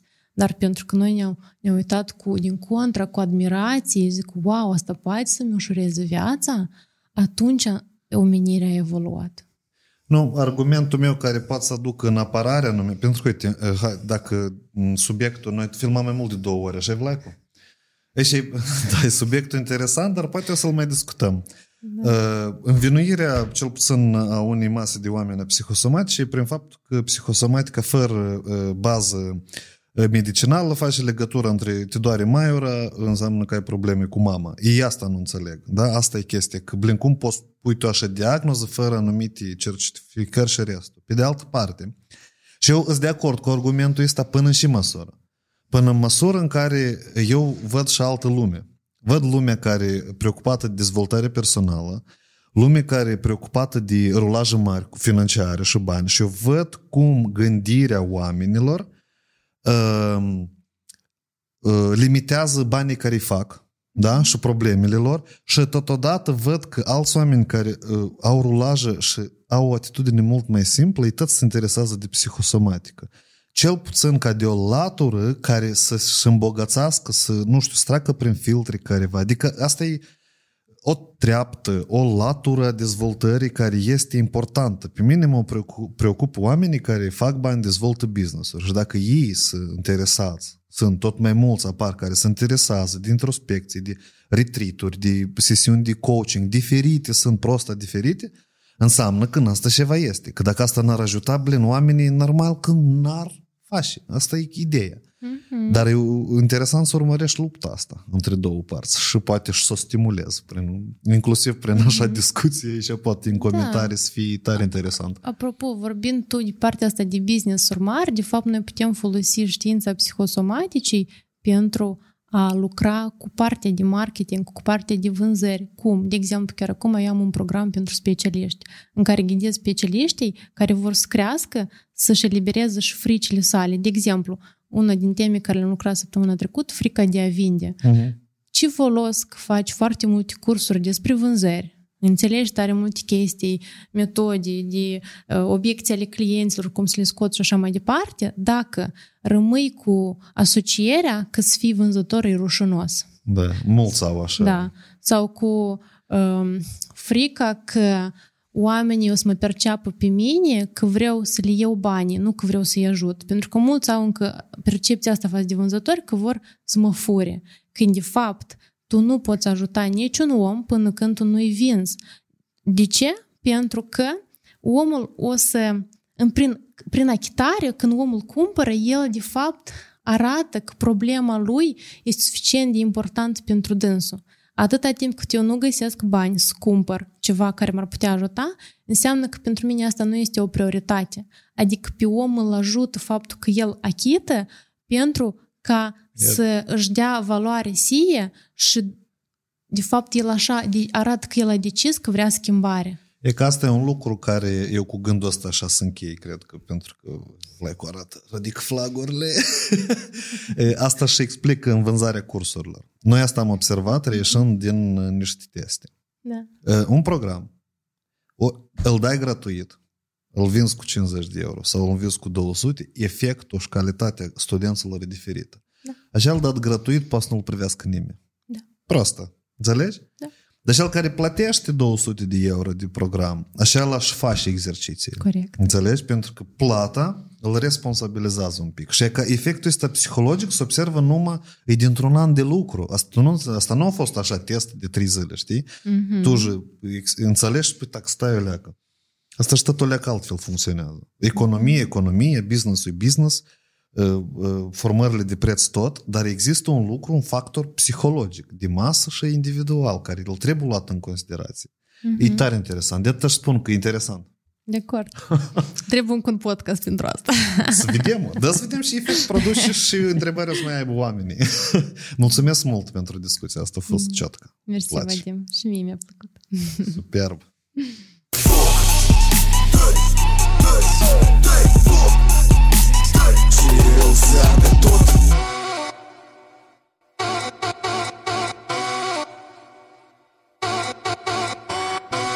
Am plecat în câmpul drept Să mă întâlnesc cu tot ce e rău